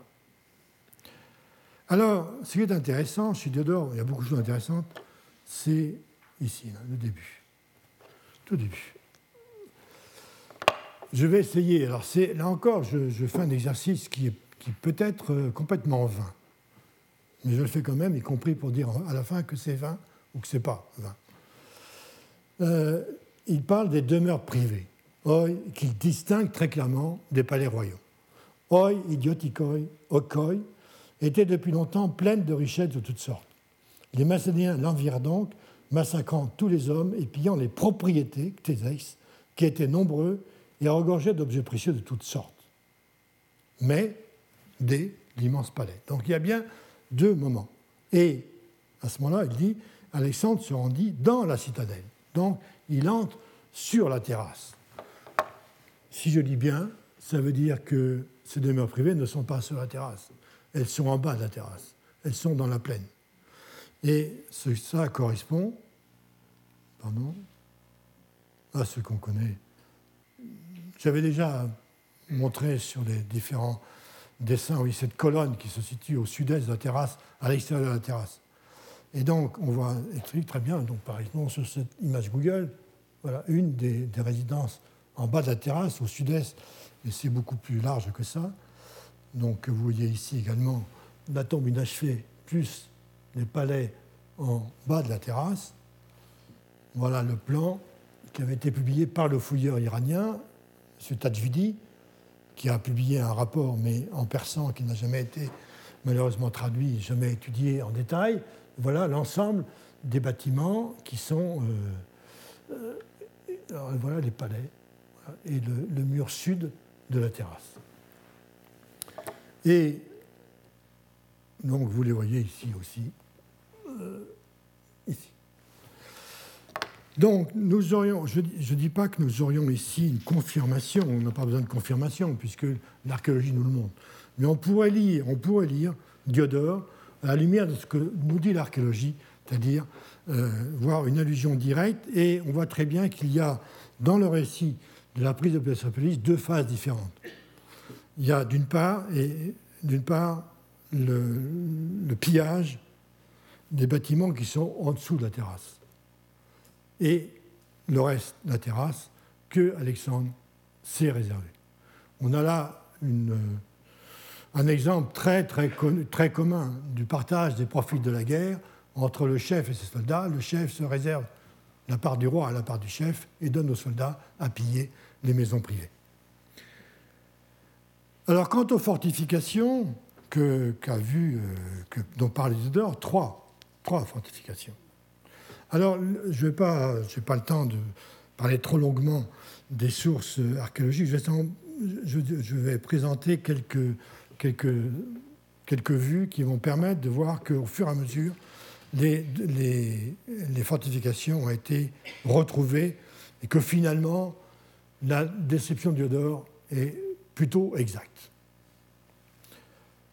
Alors, nous avons ici l'un des premier plan, enfin des premiers plans non, mais après le, plan de, au fond de RN qui était reprenait celui. Nous avons ici un premier plan fait, un plan fait par celui qui était un vrai architecte, Dieu la foi, qui a fouillé avec sa femme à Sud, qui est venu toujours avec sa femme à Persépolis, où il a fait une campagne de photographie, qu'il a publié dans ce livre qui s'appelle L'art antique de la Perse,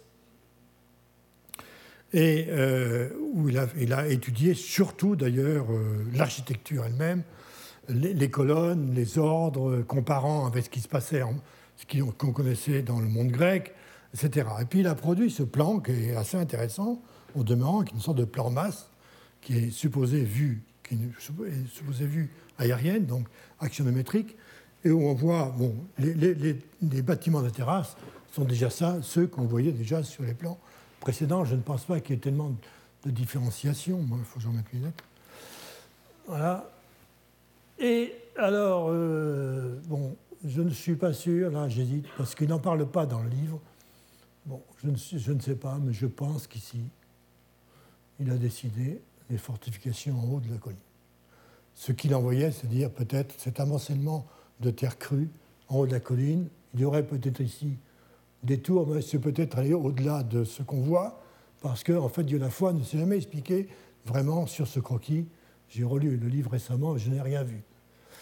Euh, bien. Alors ça, c'est une première étape. Hein. il faut bien prendre une première étape. Voici le plan de la terrasse maintenant en 1933, tel que l'a vu euh, dans le National Geographic. Ce n'est pas Brechtet, évidemment. Il tient ça du fouilleur, c'est-à-dire Hersfeld. Voilà Hersfeld alors. Il y a d'énormes lacunes encore à ce moment-là, parce que les fouilles n'ont commencé que depuis trois ans à peine. Et donc ici, par exemple, tout est, vide. Mais on voit ici quand même les fortifications aussi, les fortifications nord, bon, qui sont visibles. Et puis ici, on voit un début de ce qu'on connaît, qu'on va voir plus clairement après, comme une autre fortification. Voilà, nous sommes fin 1937. Alors, entre-temps, les travaux ont beaucoup progressé, un peu partout d'ailleurs, mais ici en particulier, vous avez la découverte de ce qu'on va appeler la trésorerie. Je précise que tous les noms des bâtiments qui sont aujourd'hui canoniques dans la littérature sont des noms qui ont été donnés par les fouilleurs au moment où ils ont fouillé. Et donc, euh, par exemple, bon, ici, ici où le, harem, euh, il faut trouver un harem à Persépolis. Et donc, déjà, Dieu la foi, dans le livre que je viens de citer, avait dit qu'ici, ce serait bien qu'il y ait le gynécée, parce que c'est un endroit qui est très protégé. Donc, les femmes seraient les carèmes. Évidemment, Hersfeld puis, euh, puis Schmitt, ont trouvé le harem. Donc, c'est le nom qui est donné. Bien, Ici, dans la trésorerie, en raison de ce qu'on a trouvé à l'intérieur.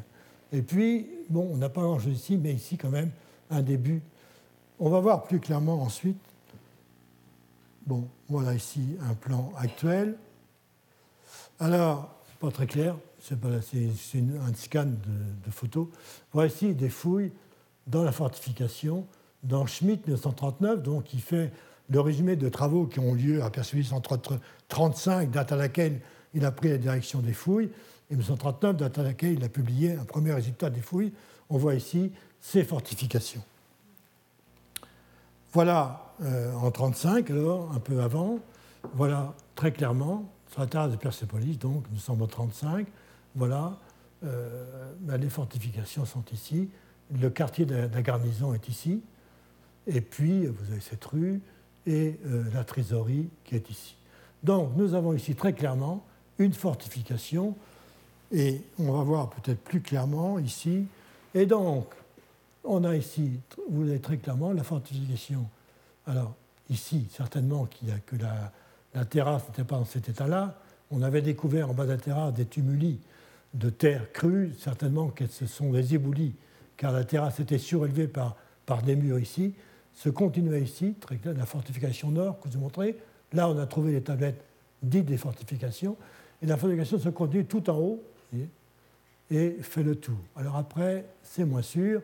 D'aucuns ont, cru que ça allait jusqu'ici et même dans la plaine, mais euh, Schmitt a dit qu'il ne, voyait rien de, cela. En tout cas, et voilà donc euh, la fortification qui est marquée ici, très clairement, et qui revient ici. Et vous avez une ligne ici, très haute.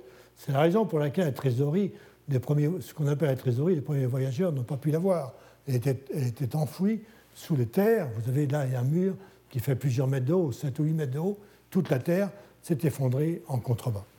Et donc finalement, les trois enceintes de Diodore, on peut les voir. Voici la première enceinte, ici, avec les murs hein, qui sont rehaussés par. Voilà. C'est une proposition. Hein.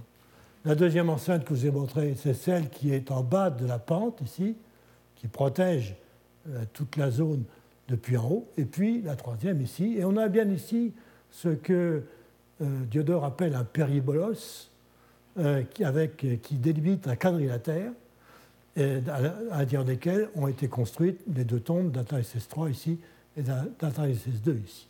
Et donc finalement, si on revient au point de départ, c'est-à-dire à l'information de Diodore, eh bien, on aurait, on tendance à penser, j'aurais tendance à penser qu'au fond, euh, ce qu'il a vu, euh, ce qu'il a vu, ce qu'il nous donne, pardon, c'est une vue de Persépolis sans dessin, une vue des sillons de Persépolis telle qu'elle existait en janvier 330, telle que l'on l'a vu les témoins et les, les témoins, les compagnons d'Alexandre qui ont visité la place et qui l'ont vue de très près. Bien, me direz-vous, ça fait plus d'une heure et demie que vous parlez, on ne toujours pas parlé d'incendie. Bien, alors parlons-en. Mais je considère que toute observation que je viens de faire, et qui chacune mériterait des développement beaucoup plus long, que chacune des observations permette de situer l'incendie de Persépolis dans un ensemble et dans un contexte. Contexte géographique, contexte humain, contexte culturel, politique et évidemment contexte archéologique.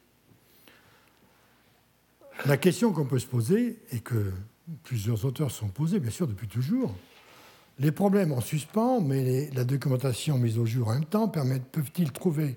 Non, pardon, les problèmes en suspens, peuvent-ils, ceux qu'on a, qui ont été posés par les sources classiques que j'ai présentées au début? Euh, C'est-à-dire euh, pourquoi, comment, quand Quand, pourquoi, comment. Peuvent-ils trouver une solution dans la confrontation entre les sources classiques et la documentation archéologique? Y a-t-il des traces archéologiques de l'incendie? Ces traces sont-elles quantifiables et datables avec précision? Et si oui, sont-elles susceptibles de nous éclairer sur la chronologie des opérations et sur les motivations d'Alexandre? Sur ces deux points, les incertitudes sont légion et les polémiques font rage. Permettez-moi de citer en introduction deux voyageurs romanciers que j'aime beaucoup et qui ont exprimé des vues très fermes sur la question. En fait, non. Le premier et le seul voyageur, parmi tous ceux que j'ai présentés, à avoir vu ou dit qu'il avait vu des traces de feu à Persépolis, c'est Figueroa. Figueroa, dont je n'ai pas le, texte sous les yeux, mais qui dit qu'il a vu des, pierres qu'il appelle des jaspes, je ne sais pas pourquoi, qui a été mangé par le feu. Mais aucun autre, aucun autre, mais il les voyait probablement parce qu'il savait qu'elles étaient là, mais aucun autre n'a parlé de cendres, de personne, personne. Alors, Gobineau. Gobineau est nommé secrétaire d'ambassade en 1854. Il part donc en Perse et euh, par la voie maritime, la mer Rouge du Golfe Persique, il, débarque à Bouchir comme tout le monde et gagne Persépolis alors il y a un très long passage dans ce passage. L'autre opinion contre laquelle je veux dire quelques mots, c'est celle qu'attribue Alexandre la destruction de Persépolis. Nulle part on aperçoit les traces d'un incendie, et partant, il est difficile que le palais se soit écroulé, comme on le veut généralement, par l'effet des flammes que le Macédonien aurait allumées lui-même de sa main conquérante. Soit, comme le veulent les uns, pour plaire à une courtisane, soit, comme disent les autres, pour venger les dieux de la Grèce jadis brûlés dans leur temple par Xerxès. Outre qu'on ne voit aucun vestige d'incendie, on sait d'une manière certaine que longtemps après Alexandre, longtemps après les Séleucides, après les Parthes encore sous les rois sassanides, Persépolis existait. J'ai moi-même acquis sur les lieux une pierre gravée qui venait d'y être trouvée et qui appartient à cette dernière dynastie. Gobineau était très féru de littérature euh, des manuscrits. Hein. Il a il a publié l'un des premiers manuscrits. Bon, ben, je n'ai pas le temps. Bon, c'est vrai. Ensuite, il est certain que sous les premiers souverains musulmans, il y avait encore un palais à Persépolis. En général, il faut se défier beaucoup de ces grandes destructions opérées en quelques heures par certains personnages illustres. Aujourd'hui, personne ne croit plus qu'Omar ait brûlé la bibliothèque d'Alexandrie. Assurément, ce n'est pas la bonne volonté qui manque aux hommes grands ou petits pour faire le mal. Mais par bonheur, leur puissance est le plus souvent moins absolue qu'on ne le suppose. Des circonstances dont on ne se rend plus compte à distance se réunissent de façon à la polariser, et à défaut de force matérielle, les murailles célèbres aux livres précieux ont leur prestige qui les protège. Donc, il n'y a aucun élément. Et donc, pense-t-il, il n'y a jamais eu aucun, euh, incendie à Persépolis. Alors, ce qui est assez intéressant, c'est que 20 ans après Gobineau, un, photographe allemand du nom de Stolze est venu à Persepolis faire une campagne photo qui a, qui a été publiée sous forme de livre, très rarissime d'ailleurs, et il trouva une couche de cendre, dit-il, il trouva une couche de cendre épaisse entre 30 et 60 cm. Non seulement il a trouvé cette couche de cendre, mais il a fait faire des analyses qui ont montré, paraît-il, que ces cendres prenaient de la, de la, consomption de cèdre, de bois de cèdre, et donc de bois de cèdre, pense-t-il, qui venaient des poudres, des poutres. Euh, c'est, je pense, je crois que sa première mention de cendre à Persépolis, c'est Stolze. Alors, on passe quelques années encore, je passe sur ce personnage qui n'a pas le temps, et j'en arrive à Pierre Loti. Pierre Loti, que j'ai déjà présenté, je crois, l'an dernier, je sais pas si ça a marché mon truc, hein, et pour lequel je avais fait écouter euh, quelque chose que j'aimerais bien vous faire écouter pour le plaisir de partager avec vous euh, cette écoute. Maintenant, comme l'appareil est très ancien, je ne suis pas sûr que ça marche. On va attendre. Et euh, Loti, donc. Qui... veut venir avec moi voir à Ispahan la saison des roses Prenne son parti de cheminer lentement à mes côtés, par étapes, ainsi qu'au Moyen-Âge. Qui veut venir avec moi voir à Ispahan la saison des roses Consente au danger des chevauchés, par les sentiers mauvais où les bêtes tombent et à la promiscuité des caravansérails, où l'on dort entassé dans une niche de terre battue, parmi les mouches et la vermine. Qui veut venir avec moi voir apparaître dans sa triste oasis, au milieu de ces champs de pavots blancs et de ces jardins de roses roses, la vieille ville de ruines et de mystères, avec tous ces dômes bleus, tous ces minarets bleus d'un inaltérable émail qui veut venir avec moi voir Ispahan sous le beau ciel de mai, se prépare à de longues marches, au brûlant soleil, dans le vent âpre et froid des altitudes extrêmes, à travers ces plateaux d'Asie les plus élevés et les plus vastes du monde, qui furent le berceau des humanités mais sont devenus aujourd'hui des déserts. Nous passerons devant les fantômes de palais, tout en silex couleur de souris, dont le grain est plus durable et plus fin que celui des marbres. Là, jadis, habitaient les maîtres de la terre, et aux abords veillent depuis plus de 2000 ans des colosses à grandes ailes qui ont la forme d'un taureau, le visage d'un homme et la tiare d'un roi. Nous passerons, mais alentour, il n'y aura rien que le silence infini des foins en fleurs et des orges vertes. Qui veut venir avec moi voir la saison des roses à Ispahan s'attendent à d'interminables plaines, aussi haut montées que les sommets des Alpes, tapissées d'herbes rares et d'étranges fleurettes pâles, où à peine de loin en loin surgira quelque village en terre d'un gris tourterelle, avec sa petite mosquée croulante, au dôme plus adorablement bleu qu'une turquoise. Qui veut me suivre se résigne à beaucoup de jours passés dans les solitudes, dans la monotonie et les mirages. Voilà, la conjonction des talents. Donc, merci conjointement à Pierre Loti et à Marie-Christine Baron de nous avoir emmenés sur les pas de Pierre Loti euh, vers Ispahan en passant par Persépolis. Alors, Pierre Loti publie effectivement en 1904 vers Ispahan, le récit il vient de l'Inde, et comme tous les voyageurs qui viennent de l'Inde, débarque à Bouchir et va à Ispahan, donc passe à Shiraz et à Persépolis. Et il a ce texte. En foulant ce vieux sol de mystère, mon pied heurte un morceau de bois à demi enfoui, que je fais dégager pour le voir. Tel fragment de quelque poutre qui a dû être énorme, en cèdre indestructible du Liban. Et, il n'y a pas à en douter, cela vient de la charpente de Darius. Je le soulève, le retourne, un des côtés noircis s'émiette carbonisé, le feu mis par la torche d'Alexandre. La trace en subsiste de ce feu légendaire, elle est là entre mes mains, encore visible après plus de 22 siècles. Pendant un instant, les durées antérieures s'évanouissent pour moi. Il me semble que c'était hier cet incendie.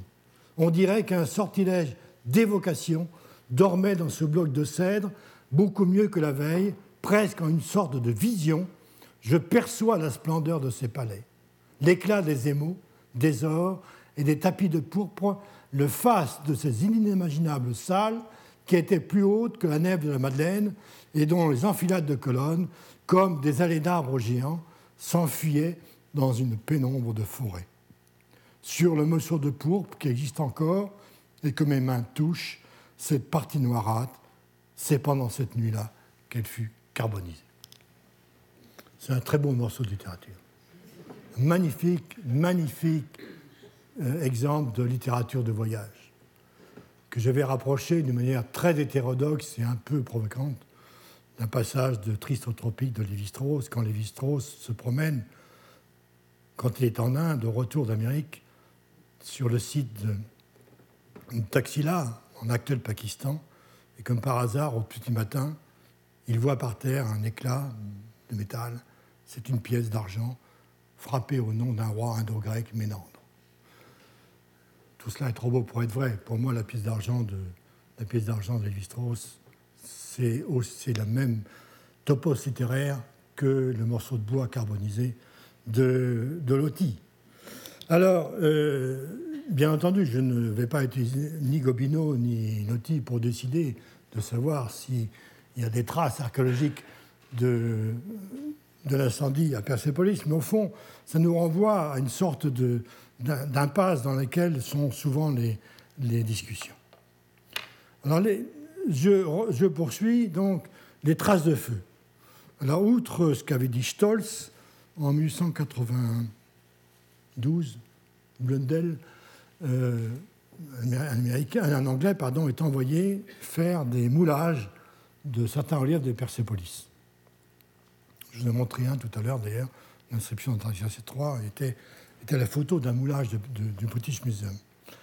Et euh, étant sur place et étant intéressé, il fait, il fait les tranchées pour un peu voir ce qui se passait. Il n'a pas, pas vraiment le droit de le faire. Hein. Mais il fait les tranchées et il, passe après, en plus, des fouilles qui ont été menées par le gouverneur du Fars, qui avait été passé deux ou trois jours avec quelques milliers d'hommes, cette centaine d'hommes. Et euh, il, il, voit lui aussi, il voit lui aussi euh, enfin, il note des couches de sang, mais on, ne sait pas très bien où exactement. C'est très difficile lorsqu'on lit ce rapport. Puis, alors, vient le rapport, euh, alors, viennent des années euh, de fouilles sous la direction de Hersfeld, en 1930, 1935. Malheureusement, Hersfeld quitte le site avec tous ces papiers qu'il n'a jamais publiés, qui sont dans les archives Hersfeld, aujourd'hui à Washington. Et il revint donc euh, à Schmidt, son successeur à la fouille, dans la fouille, d'utiliser peut-être des restes de, des bribes de rapports de Hersfeld et puis d'utiliser ce que même la fouille de, Schmitt avait vu. Et là aussi, alors je ne vais pas faire la, liste des, traces, mais il y a de très très nombreuses traces de cendres, par exemple de, cloisons qui ont été brûlées ou dont le plâtre a été transformé sous le, feu, sous la chaleur. Euh, également, on sait qu'il y avait des matériaux périssables, ne serait-ce que certaines colonnes qui étaient, non pas en, pierre, mais, en bois, qui avaient aussi d'autres, certainement, produits infablables. Et en particulier, il y a un endroit sur la terrasse qui est ce qu'on appelle le trésor, ce qu'ils ont appelé le trésor, où il y a dans certaines, dans certaines chambres en particulier, certaines pièces, des, des, traces très très nombreuses de, du feu. Euh, c'est là qu'on a trouvé en particulier des nombreuses vaisselles cassées en morceaux, brûlées en particulier, et qu'on a trouvé également les tablettes du trésor, bien, et des seaux, etc. Et puis on, a trouvé également des traces de feu, très nettes, paraît-il, dans le hall des 100 colonnes, dans la Padana aussi. Bon, donc apparemment, il y a un peu partout. Alors, face à ces traces de, feu, il y a deux positions possibles. il n'y a aucune, aucune possibilité de nier l'existence archéologique de ces cendres. L'une est de considérer que ces, ces cendres ne sont pas datées. Et donc que l'incendie n'est pas daté. Voilà, c'est ce qu'a fait par exemple un auteur allemand récemment. Bon. Mais le contexte général, malgré tout, bien. Ou bien on cherche à intégrer ces résultats archéologiques au dossier euh, connu uniquement par les sources classiques. Je prendrai rapidement trois exemples pour donner l'exemple. En 1992, un célèbre historien de la Macédoine et d'Alexandre, Nicolas Hammond, publiait dans le Classical Quarterly un article intitulé euh, La documentation archéologique et littéraire euh, sur l'incendie de, des palais de Persépolis. Alors, ce qu'il veut, il, a quand même une idée en tête. Hein. c'est rare qu'on n'ait pas une idée en tête. Et quand on a une idée en tête, malheureusement, il est rare qu'on n'en trouve pas confirmation dans ses propres raisonnements. C'est pas bien, mais ça n'aurait pas se passer comme ça. Mais bon. Il avait une d'abord il avait une image d'Alexandre en tête, ce qui est terrible.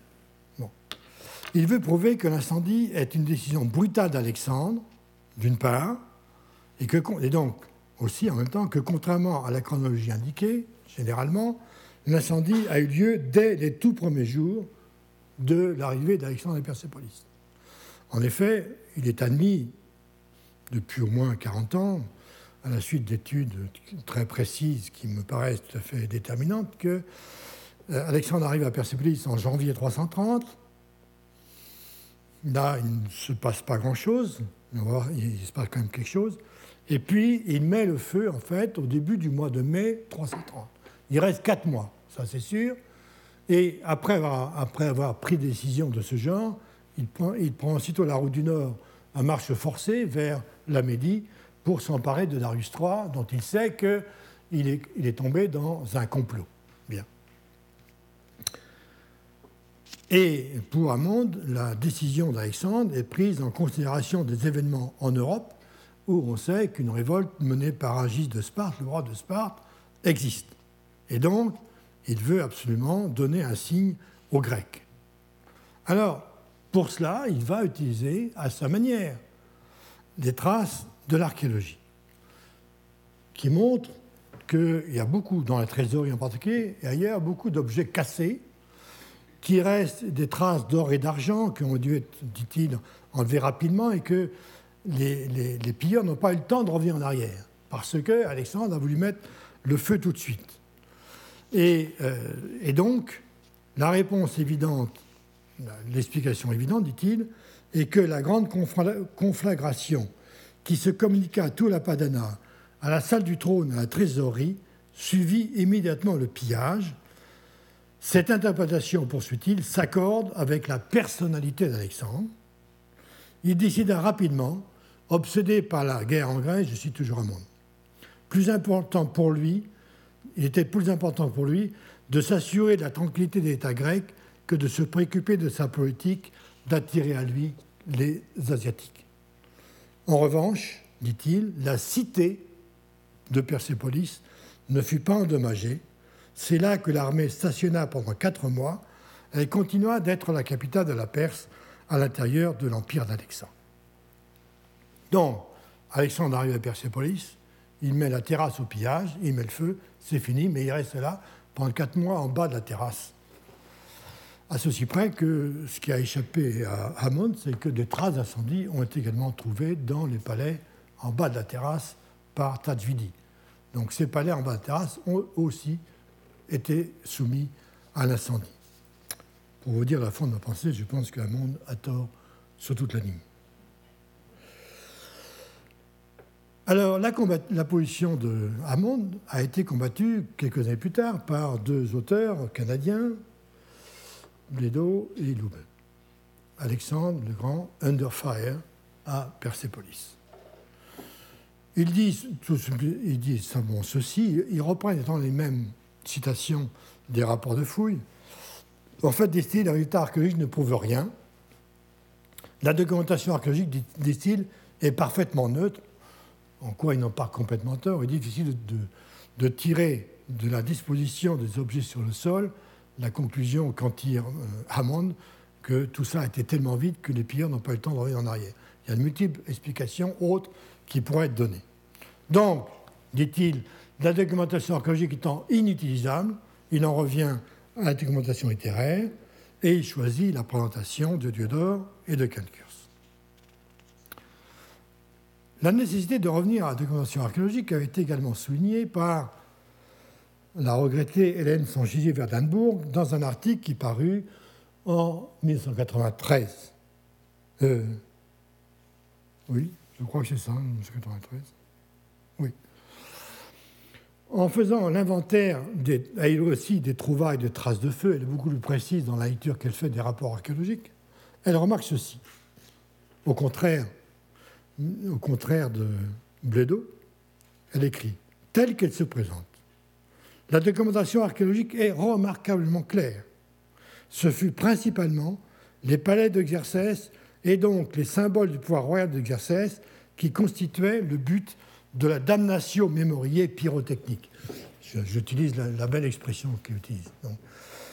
ça veut dire quoi? Ça veut dire que, dans son esprit, Alexandre a choisi sur la terrasse les monuments, les bâtiments qui ont été construits par Xerxès. Alors vous me direz-vous, comment pourrait-il reconnaître les monuments construits par Xerxès? Car elle pense, elle aussi, que la documentation, la, langue perse n'était plus, déjà n'était plus tellement pratiquée et que la langue du, du, du 6e siècle, début 5e siècle, ne pouvait plus être lue. En revanche, dit-elle, la version babylonienne des inscriptions était toujours lisible par des informateurs possibles, et donc Alexandre se serait, se serait fait désigner sur la terrasse tous les monuments construits par Xerxès et aurait mis le feu systématiquement. Mais une deuxième chose, qu'il a la volonté aussi de détruire tous les éléments de la puissance du grand roi. C'est la raison pour laquelle il a mis le feu à tous les produits de luxe qui étaient dans la trésorerie euh, pour empêcher quiconque de s'emparer de tous ces produits de luxe, qu'il s'agisse de robes, de cours, de, bijoux, etc., qui a été donné systématiquement par le grand roi à ceux qu'il voulait reconnaître comme euh, ses bienfaiteurs, pour utiliser le terme, euh, le terme grec, dans un système bien connu de dons et de contre-dons.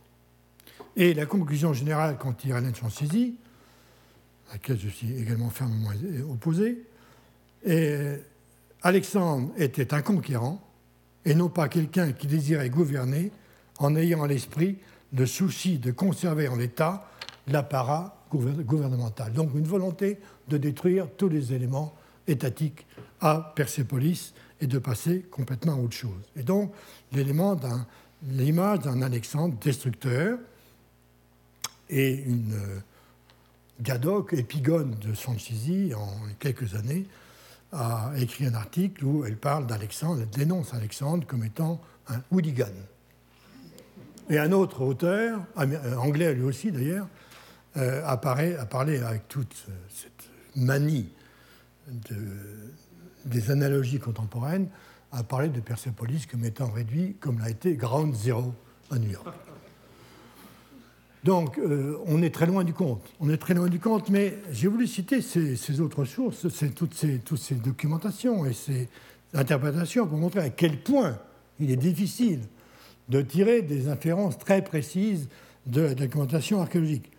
Au fond, la seule chose dont on est sûr, c'est qu'il y a eu un incendie à Persépolis qui a, euh, abîmé un grand nombre de, un grand nombre de, de, bâtiments.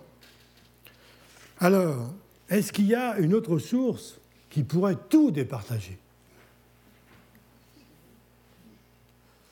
Alors, il y a une vingtaine d'années, un collègue grec, qui est un éminent spécialiste de la documentation épigraphique macédonienne, a publié, enfin a republié, une inscription trouvée dans la ville de Philippe en Thrace, fondée par Philippe de Macédoine, le père d'Alexandre. Donc quand c'est écrit Philippe sans S, c'est le roi, avec un S, c'est la ville. Et euh, qui avait été trouvée en 1936 par les archéologues. L'archéologue ne l'avait jamais publié par peur, disait-on, des critiques qui pouvaient être apportées par le grand maître de l'épigraphie qui sévissait alors en ces murs. Bien. Et euh, le nom, ce savant grec, euh, dont j'admire beaucoup l'œuvre, qui s'appelle Mitzial Anzopoulos, a publié un article dans la ZPE, Zeitschrift für Papyrusforschung, Papyrusforschung und Epigraphik, en 1997, qui est publié en français, bien, et, qui s'appelle, euh, je ne sais plus comment, l'incendie, et, l'incendie de Persépolis, la revanche et l'empire, je crois. Bien. Alors, qu'est-ce que dit cette, inscription? Je ne peux pas aller dans tous les détails, mais enfin, je veux l'introduire là parce qu'elle est introduite dans le dossier. Alors, je veux vous faire remarquer d'abord, excusez-moi, parce que même si vous lisez l'inscription, ça ne va pas vous dire grand-chose. Une chose très importante, vous avez des crochets ici, droits, qui sont des crochets de restitution. Ce sont des endroits où on ne voit plus rien, qui sont restitués entièrement en fonction de formules soit en fonction de formules qui reviennent couramment dans ce type d'inscription, soit en fonction du contexte, soit en fonction, parfois ici, alors ici, voyez ici, tout est entre crochets. ici vous avez une, deux, trois, quatre lettres qui sont des lettres pointées puis décrochées. Les lettres pointées, ça veut dire quoi? Ça veut dire qu'on voit quelque chose sur la pierre, mais qu'on n'est pas sûr de la lecture de la lettre. Et donc, on est obligé dans ce cas-là de mettre un point en dessous pour indiquer au lecteur que la lecture, il est possible que, le soit convaincu de sa lecture, mais il dit quand même au lecteur, malgré tout, allez voir la pierre parce que moi, c'est ce que j'ai lu. Alors, ce qui a fait que, vous voyez tout le nombre de crochets qu'il y a partout, ce qui a fait que l'un des contradicteurs d'Atsopoulos a écrit un, un article très polémique d'ailleurs, mais qui s'appelle, qui, est dirigé aussi contre Ramon, qui s'appelle History in Square Brackets, l'histoire entre crochets droits. Et, euh, donc, euh, cette, inscription est une inscription de Philippe, de Trace, qui concerne l'affaire purement macédonienne. Hein. La ville de Philippe a des problèmes avec ses voisins. Et donc, il faut délimiter le territoire de la cité. Et donc, comme toujours dans ce cas-là, c'est le roi qui va décider qui va envoyer sur place une mission et des arpenteurs chargés d'arpenter, de faire euh, un, état des lieux final. Point, c'est classé dans les archives. Et après, s'il y a une discussion ou une, discussion entre les parties, eh bien, on viendra au roi, on ira voir dans les archives, on dira non, voilà, ça a été arpenté, il n'y a pas de discussion. Mais là, on a dit au début du, au début du processus. Voilà, c'est tout ce qui est expliqué dans la suite. Hein. Alors, ce qui ce qui est intéressant, c'est le début que j'ai écrit en jaune ici, qui est entrecroché sauf quatre lettres. Hein. Ainsi, on communiquait par lettre depuis, alors depuis la Perse, évidemment c'est ça qui est le plus important, hein, depuis la Perse. Des ambassadeurs envoyés auprès du roi Alexandre au sujet de Philippe et son territoire, et ainsi Alexandre a décidé que les Philippiens cultivent les terres en friche qui lui appartiennent et qu'ils les possèdent, à condition de verser un tribut, que les terres en friche soit délimité par eux, pour eux par Philotas et Léonatos, deuxième chose très importante, euh, quant aux traces qui occupaient le territoire original que Philippe avait destiné à Philippe. Bon, c'est tout, c'est tout. Le reste, le reste ne nous intéresse pas. Ah quand. Quant aux terres situées près du territoire de Serre et près de, hein, que les Philippiens en aient l'usage, ainsi que l'avait concédé Philippe, que nul ne vende le bois de Dizeron jusqu'à ce que l'ambassade revienne de chez Alexandre, que les marécages appartiennent aux Philippiens jusqu'au pont. Alors c'est un document extraordinaire pour qui travaille sur la Macédoine antique. Hein. Alors, ce que pense Atzopoulos, c'est que Alexandre avait, demandé à Philotas Lénatos de faire la délimitation. Or, dit-il, la décision a été communiquée depuis la Perse. Or, Philotas et Donatos sont, des lieutenants très proches d'Alexandre le Grand, dont on sait qu'ils ont participé à toute la campagne, du début jusqu'à la fin. Donc, conclusion d'Adzopoulos, cela montre qu'Alexandre a brutalement changé sa politique, son objectif à Persépolis. Jusqu'alors, il n'avait l'ambition commune à Persépolis de la détruire éventuellement et de revenir en arrière. Et désormais, il a pris une autre décision parce que Darius est toujours vivant, etc. Et donc, euh, il a pris la décision non seulement de détruire Persépolis, mais de continuer. Et dans ce cas-là, Philotas et Donatos ne sont jamais partis, contrairement à ce qui était prévu, puisqu'on les connaît, on sait ensuite qu'ils ont participé à toute l'expédition. Vous me suivez? Donc, cela montrerait, ça ne résout pas toutes les questions que j'ai posées, mais ça, ça apporte un autre éclair, ça apporterait, pardonnez-moi d'utiliser conditionnel. J'en ai souvent parlé avec l'auteur. J'ai souvent dit que j'étais en désaccord avec lui, je ne suis pas le seul d'ailleurs. Qu'il y avait d'autres interprétations possibles dans lesquelles je ne vais pas me lancer parce qu'il faudrait faire une étude épigraphique très fine. Mais euh, que cette, euh, cette, affaire, en fait, date d'avant le départ d'Alexandre euh, en Macédoine. Ce qui d'ailleurs n'enlève pas la restitution perse. On, pourrait, on peut très bien interpréter autrement. Donc, la nouvelle, la nouvelle inscription, la nouvelle documentation ne résout pas la question. Alors, je vois que le temps passe et je ne voudrais pas vous retenir trop longtemps. Simplement pour dire qu'il y a une autre interprétation qui explique, qui explique beaucoup mieux, à mon avis, la décision d'Alexandre. Euh, c'est simplement que euh, toutes ces interprétations que j'ai citées tournent autour de la personnalité d'Alexandre, de la politique d'Alexandre, décidée par lui-même. Et qu'en réalité, on oublie beaucoup. Un autre élément très important, ce sont les Perses, comme j'ai dit tout à l'heure en introduction, et Darius. Darius est là-haut, avec Batan, depuis Gogamène. Depuis plusieurs mois, il tente de remettre sur pied une nouvelle, une troisième armée royale en utilisant les ressources des satrapies du plateau iranien et d'Asie centrale. Et, et, donc, voilà, Alexandre sait tout ça. Mais un deuxième élément, ce sont les Perses de Perse. Des textes de Diodore de Sicile et de Quincurse montrent très clairement, j'en ai déjà cité un, où il est dit que euh, Tiridates, lorsqu'il écrit Alexandre, dire de venir vite parce qu'il y a des gens qui sont opposés à la reddition, on voit très bien que dès le début, il n'y a pas du tout unanimité chez les Perses pour se rendre à Alexandre. D'autre part, on voit qu'Alexandre, euh, par plusieurs, euh, plusieurs textes, euh, bon, j'ai pas le temps, je vais pas le dire, hein, mais on voit qu'au printemps 330, Alexandre quitte Persépolis pendant plusieurs semaines et mène campagne très dure, en plein hiver, dans les campagnes de Perse. Il, va, il, rencontre, il, doit remporter plusieurs victoires, des forteresses s'opposent à lui, il doit les emporter de force, d'autres se rendent, d'autres doivent être emportés de force. Il se heurte à une, véritable armée, l'armée d'une population perse, d'une des tribus perses qu'on connaît très bien, les Mardes. Et, euh, donc, on voit très bien qu'il a, a non seulement face à lui une opposition politique, même si ce n'est pas unanime, politique, une opposition armée. Et donc je pense qu'à un moment donné, Alexandre a voulu faire un geste, effectivement. Que l'incendie de Persépolis répond non pas au danger d'Agis de Sparte, dont il n'a que faire, d'ailleurs à ce moment-là, Agis de Sparte est battu, mais elle répond surtout, me semble-t-il, peut-être, effectivement, ça a été maquillé sous les traits d'une vengeance panhellénique, mais elle répond à une situation qui s'est euh, présentée à lui à savoir que les Perses de Perse ne voulaient pas se rallier.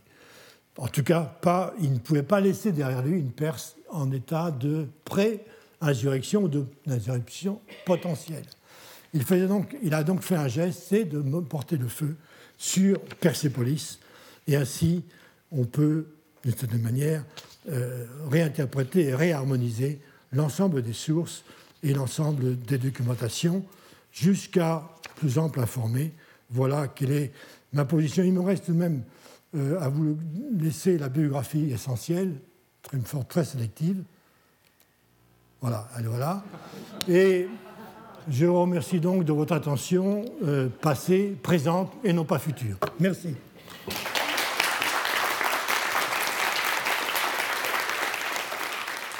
Retrouvez tous les contenus du Collège de France sur www.colège-2-france.fr.